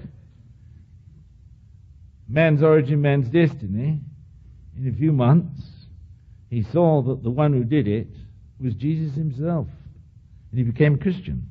You see, these things, if you think, they testify to you in such a strong language to anybody who's done his homework in science, that he must draw the conclusions that in matter he sees all the evidence for the eternal designer of the bits of matter which make the whole. Now, there's a second stage here that in a mixed audience such as we have, I won't do. It will take me half an hour to do, and I don't think it's worth doing now. I've given you the start. If you want to look it up in the natural sciences, know nothing of evolution. What I've shown is this, that if you get the small bits out in equilibrium, you can only get the large bits out by not having the information stored on the molecules themselves, but have them injected directly from outside. And you can see how he did it. But it takes quite a little bit of study to do these things, and you have to do your chemistry to understand them. I'm going now to talk to you, just draw a little line under that, I'm going now to talk to you about how you can say this another way and yet get very clear a picture of how God did it, or the mechanism by which he did it. The evolutionists say that if you give time long enough, you will get out the Matterhorn picture, which is life, biology. Darwin started to preach this, you know, and he did so in his book called The Origin of Species in 1859, and he showed, as he thought, that all life was better explicable on the basis that chance did it. And of course the English, the British at that time, were very, very pious, and they were up in arms against the preaching of this doctrine that if you shook the machine long enough, you'd get your answer fall out of the bottom. They had in 1860 a great debate. This is the Great Debate, the first one, and all other debates have followed the same style. They had that at Oxford, and they asked Bishop Wilberforce, Samuel Wilberforce, who was Professor of Mathematics at Oxford and Bishop of Oxford, both. A very, very good theologian and mathematician. They asked him if he'd debate Huxley. He didn't bait him. He was a very nice man. So he said he would. And he produced a huge meeting there in Oxford. They arranged that, with the British Association for the Advancement of Science. And they said that they give Wilberforce the first word.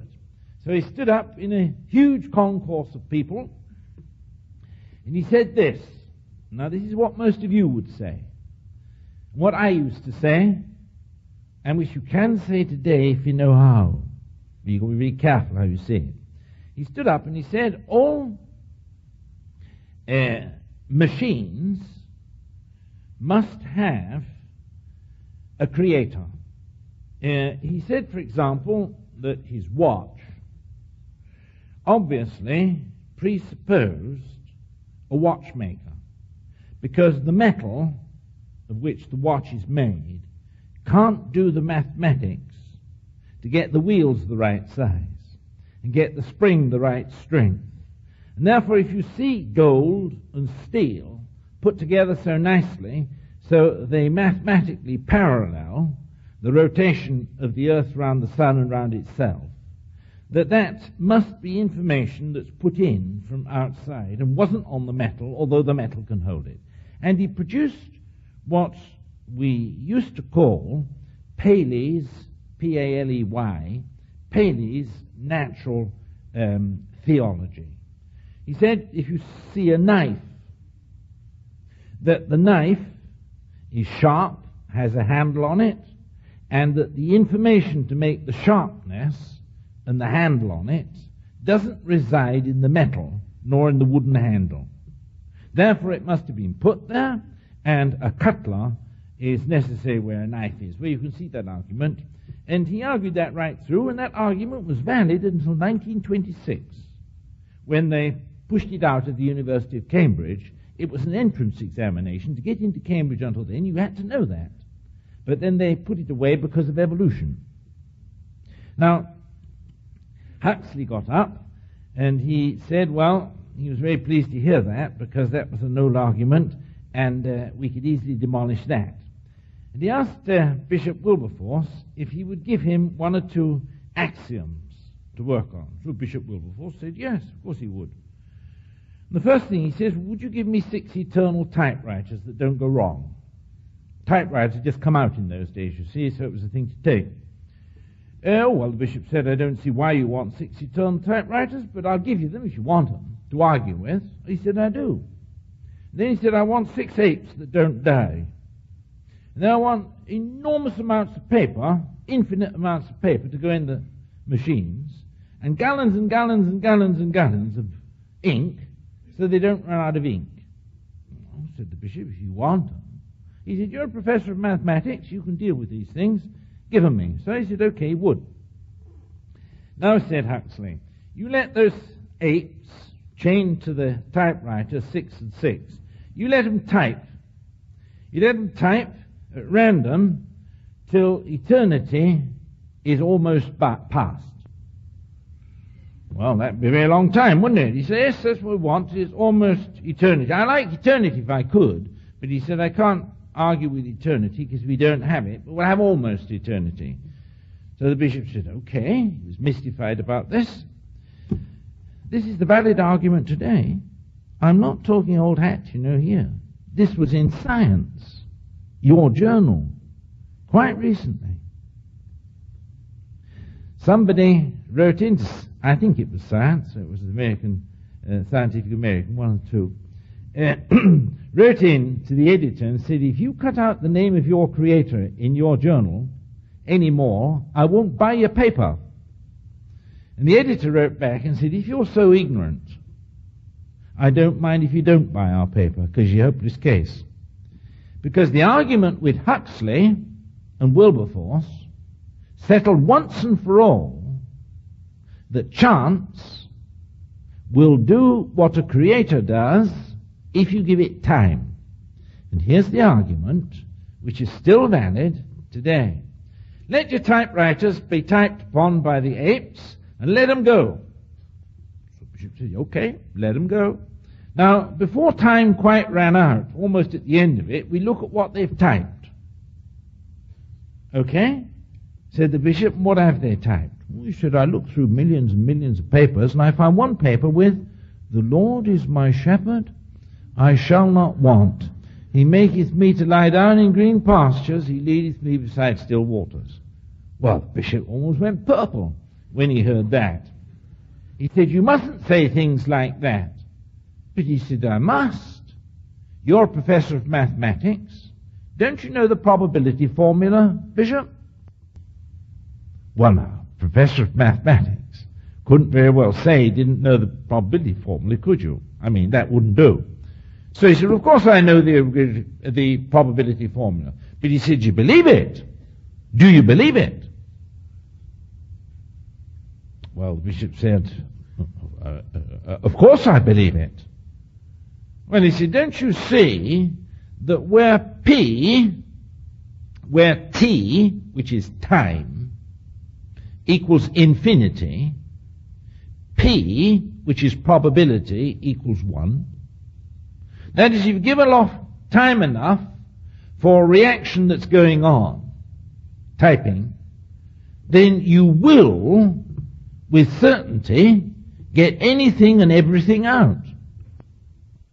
You just let it go long enough, and you'll get out the 23rd Psalm. But the bishop said, the 23rd Psalm was written by David. And here you're saying it wasn't written by David. Oh, no, I'm not, said Huxley. What I'm telling you is that chance can do anything that you can do if you give it time enough. That's the nature of the probability formula. The earth now is very many billions of years old. And the reactions that make you have been going on all this time.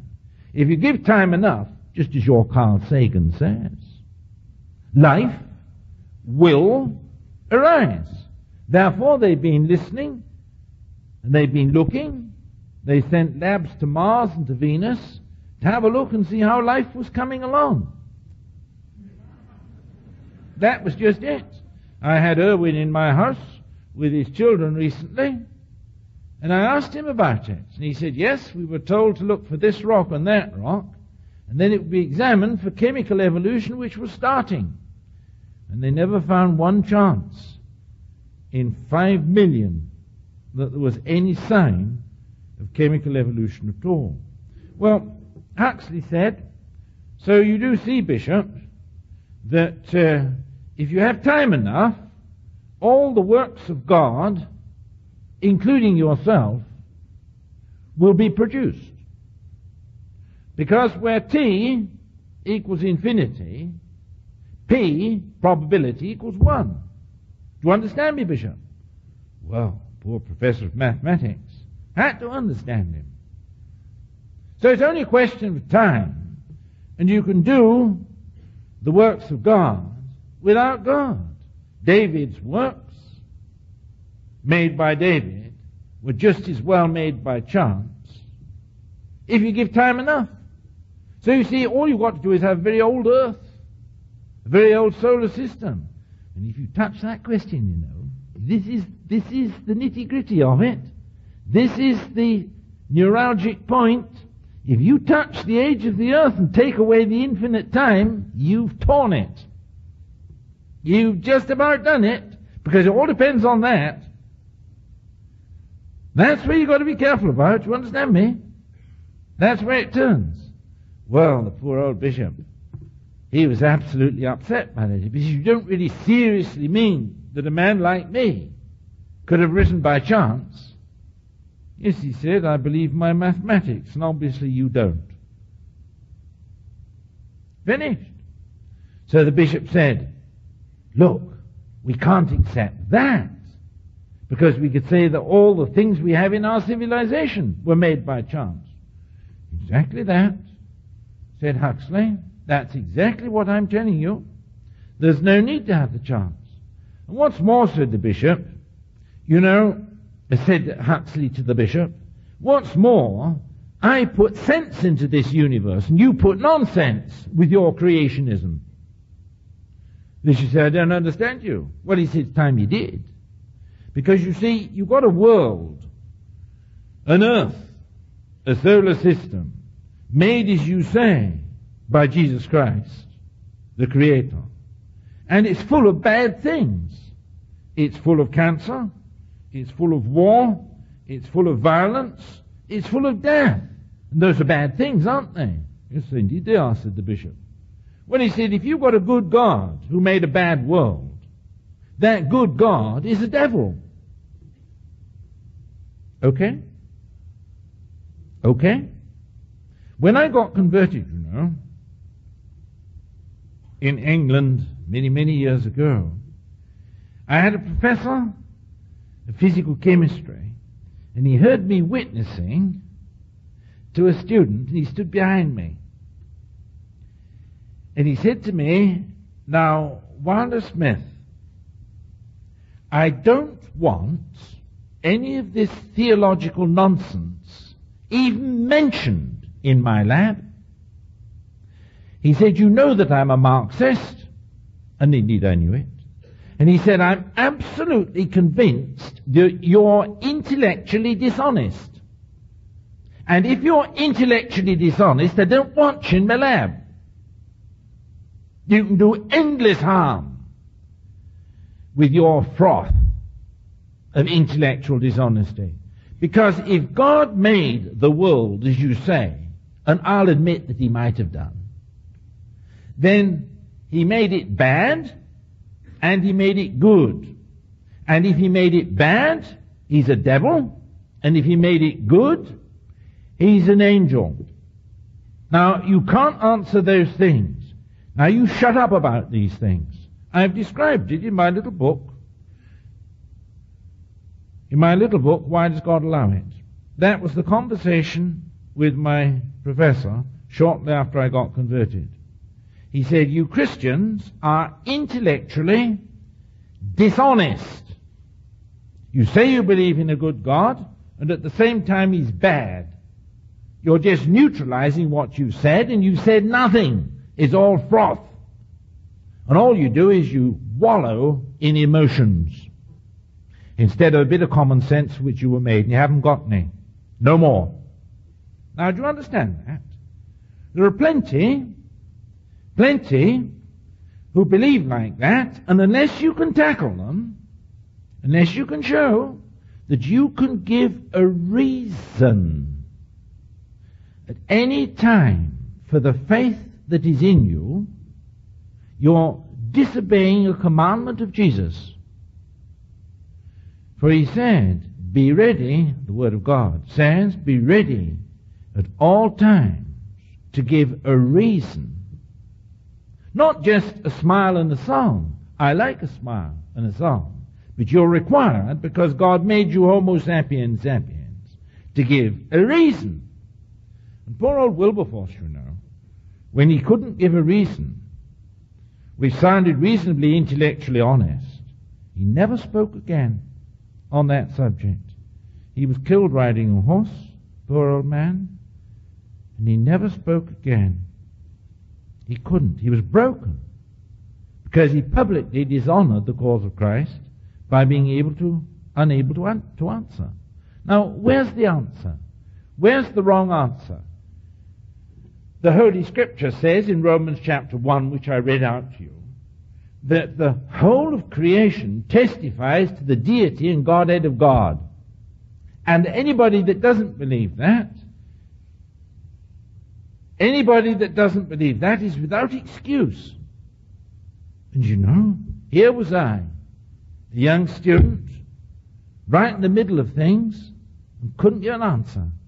And it hurt me for a long, long time. Do you know, I thought 35 years over this subject, to get an answer to that specific evolutionary great debate.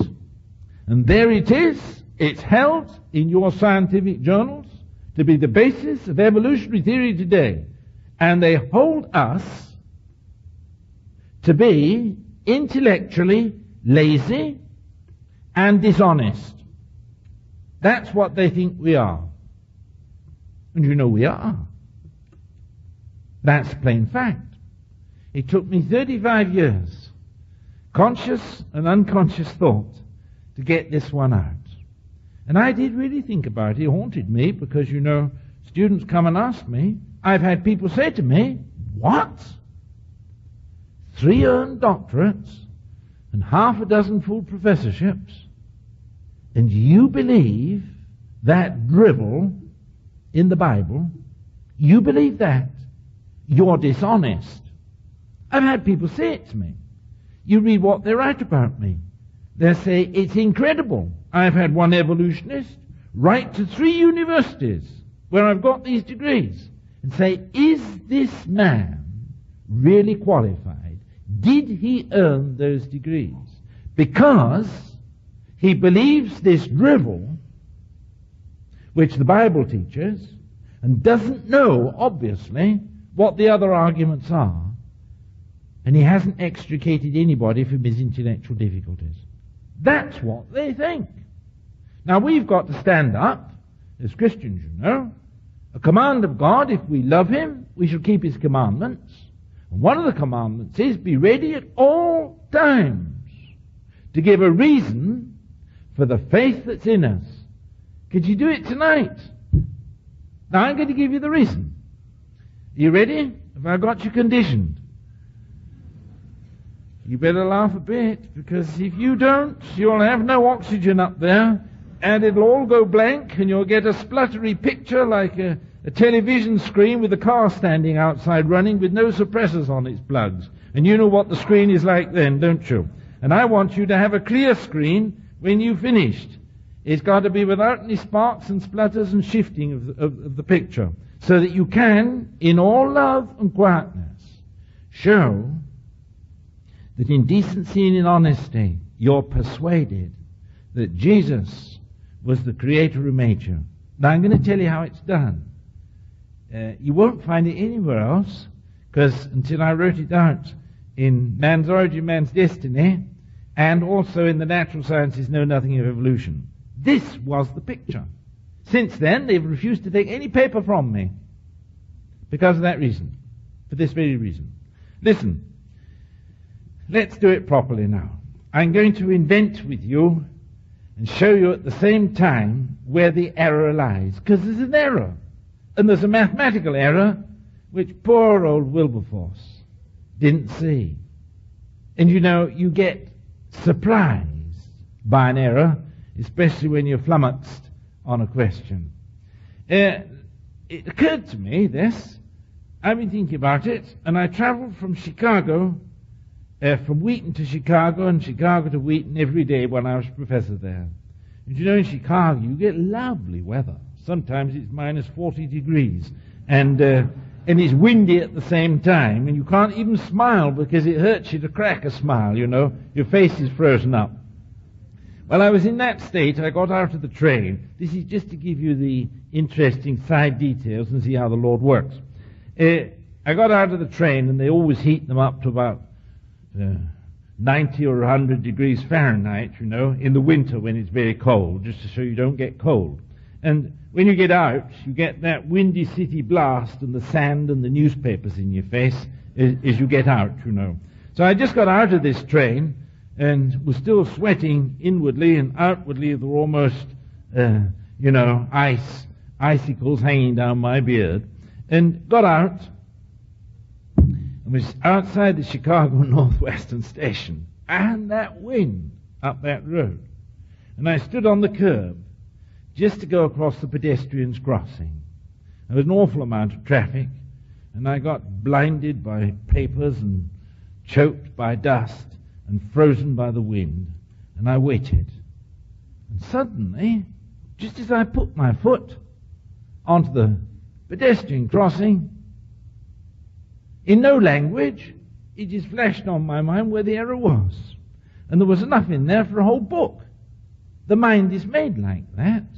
It gives you a flash. You'll have experienced it yourself. You're all genii here in Pastor Chuck Smith's church, aren't you? Otherwise you wouldn't come. Now, it just simply the fog cleared away, you know, like it does here. There's something gone. Do you know what it was? It'll take me 5 minutes to tell it. So quickly do thoughts occur in the mind. They're absolutely marvelous, you know. So quick. Supercomputer. You've all got it. Only needs using. That's what it wants doing. Do. Listen. If you had a typewriter, such as Huxley demanded, that typewriter, this is vital, When the ape presses his thumb on key A comes from his brain, down his arm, through his finger, onto the key, and the key goes through onto the paper, and he puts A on the paper. And when he lifts his thumb, the A stays on the paper. Now when he presses B, B comes down from his brain, through his arm, through his thumb, onto the key, B, goes through the machine, puts B on the paper. Okay? And right through to Z. It does it like that, doesn't it? Now you see that paper, that machine with its paper in it, is a system, are you listening, which types but doesn't untype. It only types in, but it doesn't type out. Now that's very remarkable, because nature isn't like that, you know. All the chemical reactions of which we're made, they type in, but they type out. Let me make it clear to you. The new typewriter that I have is a Wilder-Smith Special. It's going to make me billions of dollars one day when my ship comes home. And it has on the right-hand side of it, to you what we call a lever. But you call it a lever, don't you? So just to speak by interpretation, you know, I have to do this in Pastor Chuck Smith's church because he wouldn't allow me to speak without interpretation. So I'm going to give it you. I'm going to give it you by interpretation. I thoroughly agree with him. Don't worry about that, ladies and gentlemen. I conform and willingly. Now this one has a little lever then, which when you push it to the right, are you with me? When you push it to the right, the lever under the keyboard, it types in like an ordinary typewriter. You can type a letter with it. Okay, it types in, but it's irreversible. And if you make a mistake, you have to scratch and pick with a scratch and pick method, you know, to get the thing out, or type X-tip over it or something like that, calcium sulfate, so that you cover up your mistake. But it doesn't remove the letter stays there, because the thing types in, but not out. Now, with my new super typewriter, you push the lever, you push the lever to the left, not to the right, to the left. And then you have this super machine that when the ape types on it, A comes down from his beautiful little head, down through his arms, onto the A, goes into the machine. Okay? Everything normal, everything in order, everything under control. But when he lifts his thumb and lets the key up, the A that he's typed untypes itself, rises without a trace, with no trace from the paper, goes back through the machine, up through his thumb, back into his head. Now, just let me make this quite clear, because if you miss this point, ladies and gentlemen, you will sink to the bottom of the pond, and I shan't be able to rescue you. If he takes B, and he wants to type B, he takes the B, puts it down through his arm, because he's an executive, you see. He puts it down and types B, and the B goes very faithfully onto the paper. There's B there. But as soon as he lifts his thumb, or his finger, the B rises without a trace from the paper, goes back through the B key, up through his arm, back into his little brain.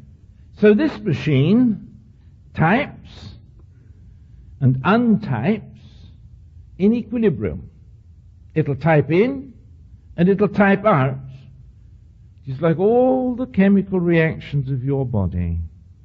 They'll type in and they'll type out. Now, ladies and gentlemen, how long would Huxley have had to allow his apes to type to get out the 23rd Psalm on a machine like that? How long? How long? I want to get a sensible answer. You've got enough oxyhemoglobin up top, and God gave you a perfectly good brain if you've only used it and kept it nice and supple and in working order. How long would you have to type to get out the 23rd Psalm by chance? He'd never get it. Because you see, after you've typed 1 nanosecond, you've untyped in 1 nanosecond as much as you've typed. If you type 1 billion years, you've got no further forward, because every letter you type in types out.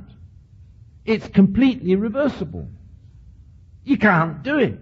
There lies the error. You see, the body, the chemistry upon which you ride and which you use to think and act with, the chemistry types in and types out.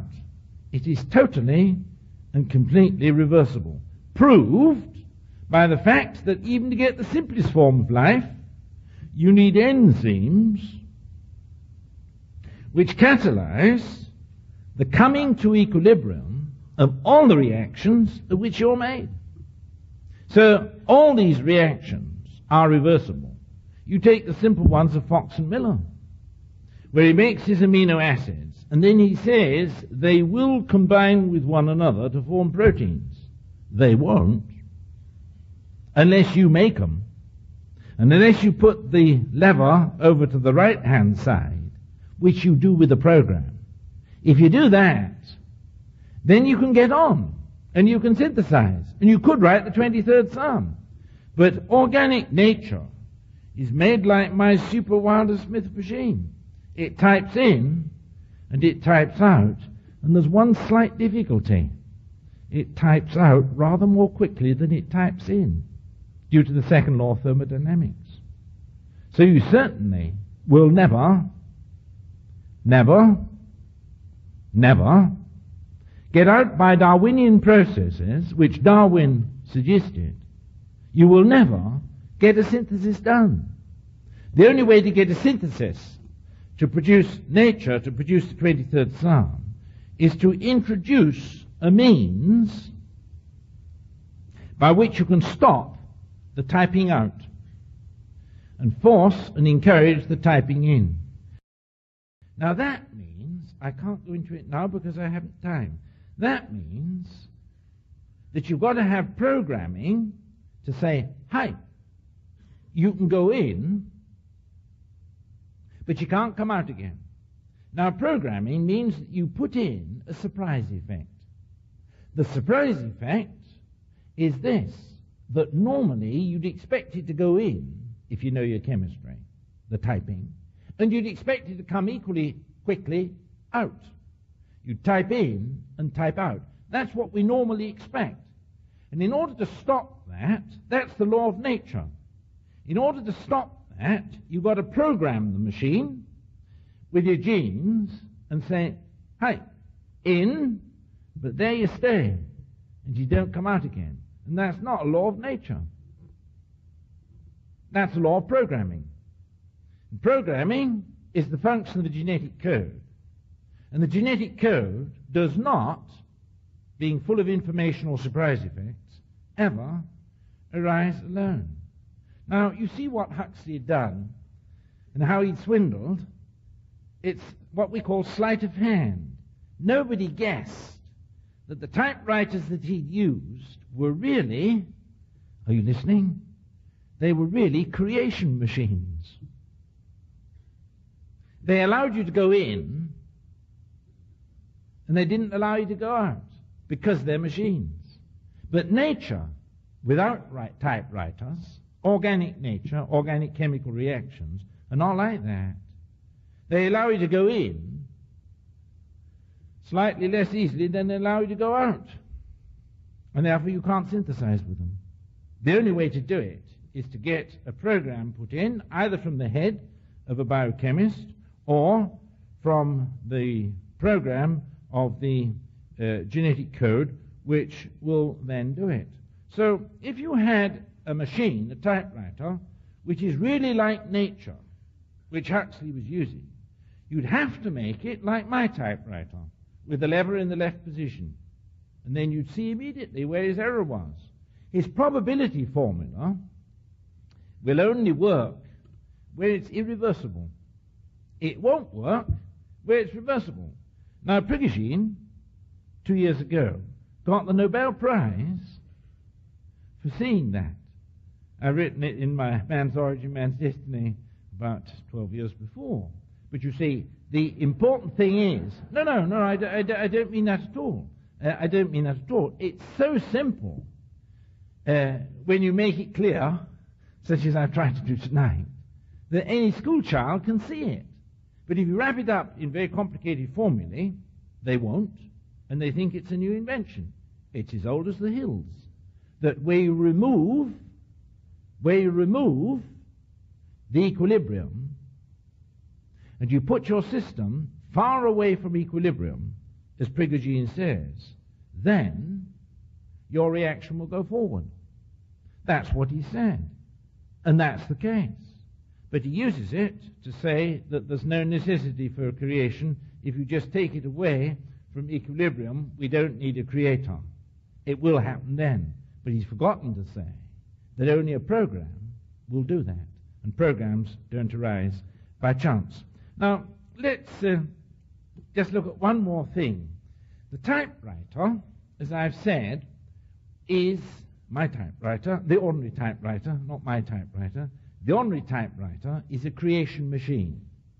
It makes a decision every time you push a key.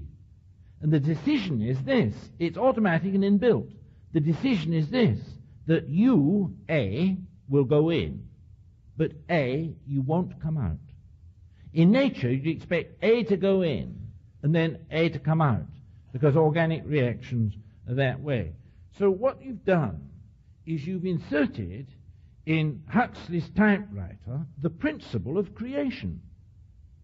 Every time that you press a button in Huxley's typewriter, you get one bit of information, which is not a natural law, but which is a surprise effect injected into the system. Now, if a typewriter is a machine which injects every time you touch it one decision, you are injecting informational surprise effects, and your machine is in effect really and truly a creation machine. So Huxley in reality had shown that in order to get the 23rd Psalm out, because the machine is a weak creation machine, you need a long time. But one thing he didn't do, he did not show that you can make the 23rd Psalm without creative ability. That is, putting in the creation effect of a decision. You go in, but you don't come out. Okay? So he really proved creation very neatly. But he never let on. I don't think he ever saw it, because that has come out with the study of information theory. Now I've got the last bit of message for you, ladies and gentlemen, and you can then relax. If you can produce the 23rd Psalm, listen carefully, by the summation of creative reactions which are not reversible, a decision to go in, a decision to go out, you have to wait an awful long time until you've summated enough creative ability to make 23rd Psalm. You have to have an awful lot of years because it's so weak. But now if you look at our genes, such as we did last night, and you see what they're like, they contain, you know, the ones we know, contain almost infinite amounts of bits and bytes of decision or information. And we can do it so quickly now because we know how to do it. But when you look at our genetic code and you count the bits of information, the stopping of a reaction in one direction and the allowing it in another direction, it's so infinite that even the best of our scientists and geneticists and information engineers are asking themselves, however did we concentrate into one egg, one zygote, so much concentrated intelligence or bits of information? Do you know this? That we've been working now for 30 years on Escherichia coli. And after this 20, 30 years of work, we're up to 90% of the information which is known to synthesize an Escherichia coli. Now, if you read the books, the papers, which are working out point for point, bit of information, byte of information, and sum it up, you know, it's almost more than the stars of heaven. Nature, organic chemistry can't do it. What do I conclude? It's weak to say a superintelligence to supply the creative power required to do it. And we've been working all these years on the simplest bacterium in the stomach, Escherichia coli. And it testifies with super decibels, for anybody that can read it, the super intelligence which was able to make chemistry like that. We can count the bits and the units of intelligence today. And as soon as we know 100%, and that's 10 years off, be able to make it. Just as God made it. By funneling in the surprise effects to it. Now, there's no comparing the bits of information in, say, a human brain. The human brain has more intelligence concentrated in it, more bits of information, than any other structure in the whole known universe. It's the most complicated piece of reduced entropy, that is, bit of intelligence, manifest intelligence, in this whole solar system. There's no doubt about that. And then we've counted, or tried to count, the neuron synapses in the brain, but you know, it's uncalculable, it's incalculable, so complicated. Every bit, every cell is connected to every other cell X times to get the intelligence and the consciousness we need. You can see it, you can calculate it, we know it. Then think of this super thought. All that intelligence and structure, the most structured organism in the whole universe, is up here. All that is written down in algorithmic form. An algorithm, you know what that is, it's a simulated form. All that information is written on one sperm, one egg, the size of pinhead. It's billions of bits of information on the size of pinhead. Now you know that if you can write things small and miniaturize, that's a sign of superintelligence. You're better than the Russians. They need great big computers to do it. You have microcomputers on microchips. It's absolutely incredible, the amount of intelligence on one sperm and one egg. Just think of it. Now, the last thing I'm going to say to you is this, ladies and gentlemen. Don't think that the scientists don't know this. They do. But they will not, for ideological reasons, apply it. Because there's one thing they say right from the start. We're not going back to that unthinkable idea of a creator as having done it. That is unthinkable, and if you bring that, we won't accept it. Well, I've said in my books, and what about if you have to? Now, Jesus said this. Paul said it, actually. He said this, that in Jesus Christ, the fullness of the Godhead dwells bodily.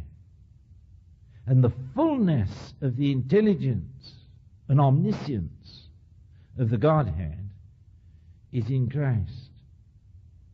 Now, if Jesus is like that, it also says all things were made by him and for him. And truly, ladies and gentlemen, we're wonderfully and marvelously made. One thing God does expect of us is that having been provided with such an instrument as he has done, that we exercise it. You exercise your body. You do jogging and all those sorts of things. Excellent that you should, because he who destroys the temple of the body destroys the temple of the Holy Ghost. But you see, what we've forgotten to do is to convince the world that we're without excuse if we deny our Creator. Now, if your government were to apply 1/10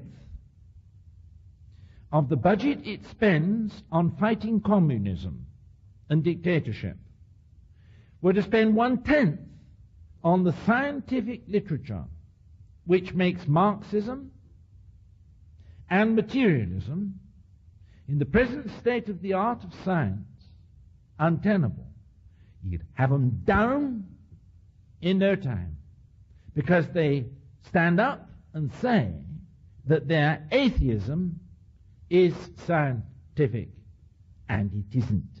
It's unscientific. These books which I've written, circulated in Russian and in German, right throughout communistic countries. And those people, you know, the dear Christians there, they're using this, grabbing this information to be able to give a reason for their faith in the Lord Jesus. Now, I'm finishing with this story. I wrote that book called The Natural Sciences Know Nothing of Evolution. And 2 years after I'd written it, I had a letter from the Pope, Pope of Rome, and from his Radio Vatican people there. And they said, you know, these are, some of them, you know, very, very serious, and true and faithful believers, some of them. I've experienced that, and I'm glad to say it here. They wrote to me and they said, look, we're broadcasting every month to Czechoslovakia and other countries behind the Iron Curtain to provide the believers there, Catholic and others, with the ammunition they need to fight this awful tyranny of materialism. And we've been broadcasting that now for over a year. We don't have very much money for this sort of thing. Would you give us a free license to translate that book into the languages behind the Iron Curtain, particularly Czech? They've started with Czech. And anybody who cares to write, we put it in an unmarked envelope, and they treated it on thin paper so that it can go in as a letter. And we're going to send it to anybody you like. But you know, those people are living in the uttermost tyranny, but inwardly they're free in their mind, because they know this tyranny is a lie. And they live by that. That's how they're sustained. Now, I had a letter in his own handwriting from Pope quite recently, just before we left, thanking me in Latin for this weapon against the tyranny in Poland and in the other countries, because, you know, the truth makes you free. And this is the truth. I don't only believe in the biblical truth, I believe in that my whole heart, every word of it. But I also believe in the truth of God's creation. And I've tried to give you just a little excerpt of the truth of God's creation. And even this truth will make you free and make you praise the Lord. We'll pray together. We ask thee, Lord Jesus, that thou hast made us, might enlighten us to spread thy truth, to make thy children free. We thank thee that thou hast made us as sons and daughters of thyself, the same species as thyself, for we are the offspring of God. We ask thee that thou mightest reverse the effects of the fall and uncloud our minds, that we may see nature and thy word as they both are, and in seeing them both we might see thee, and be changed stepwise and stagewise into thy very image. Do this, Lord Jesus, by revealing the truth, even the scientific truth, to us, to make us free. Amen. Amen. Amen. Great lecture. Yeah, I'm not interested in attacking the Bible, but I'll go for the jugular any day of the week when it comes to evolutionary theory. It really isn't science. It's really bad, bad stuff. No point in dabbling with it, because my great God and Savior, Jesus Christ, he was no evolutionist. He was the one there speaking the world into existence. Jesus Christ, the Word of God incarnate. Amen. So what'd you think? I'd love to get your feedback. If you'd like to email me regarding anything you've heard on this edition or any previous editions of Fighting for the Faith, you can do so. My email address, talkback@fightingforthefaith.com, or you can ask to be my friend on Facebook. It's facebook.com/Pirate Christian, or you can follow me on Twitter. My name there, @Pirate Christian. Till tomorrow, may God richly bless you in the grace and mercy won by Jesus Christ, his vicarious death on the cross for all of your sins. Amen.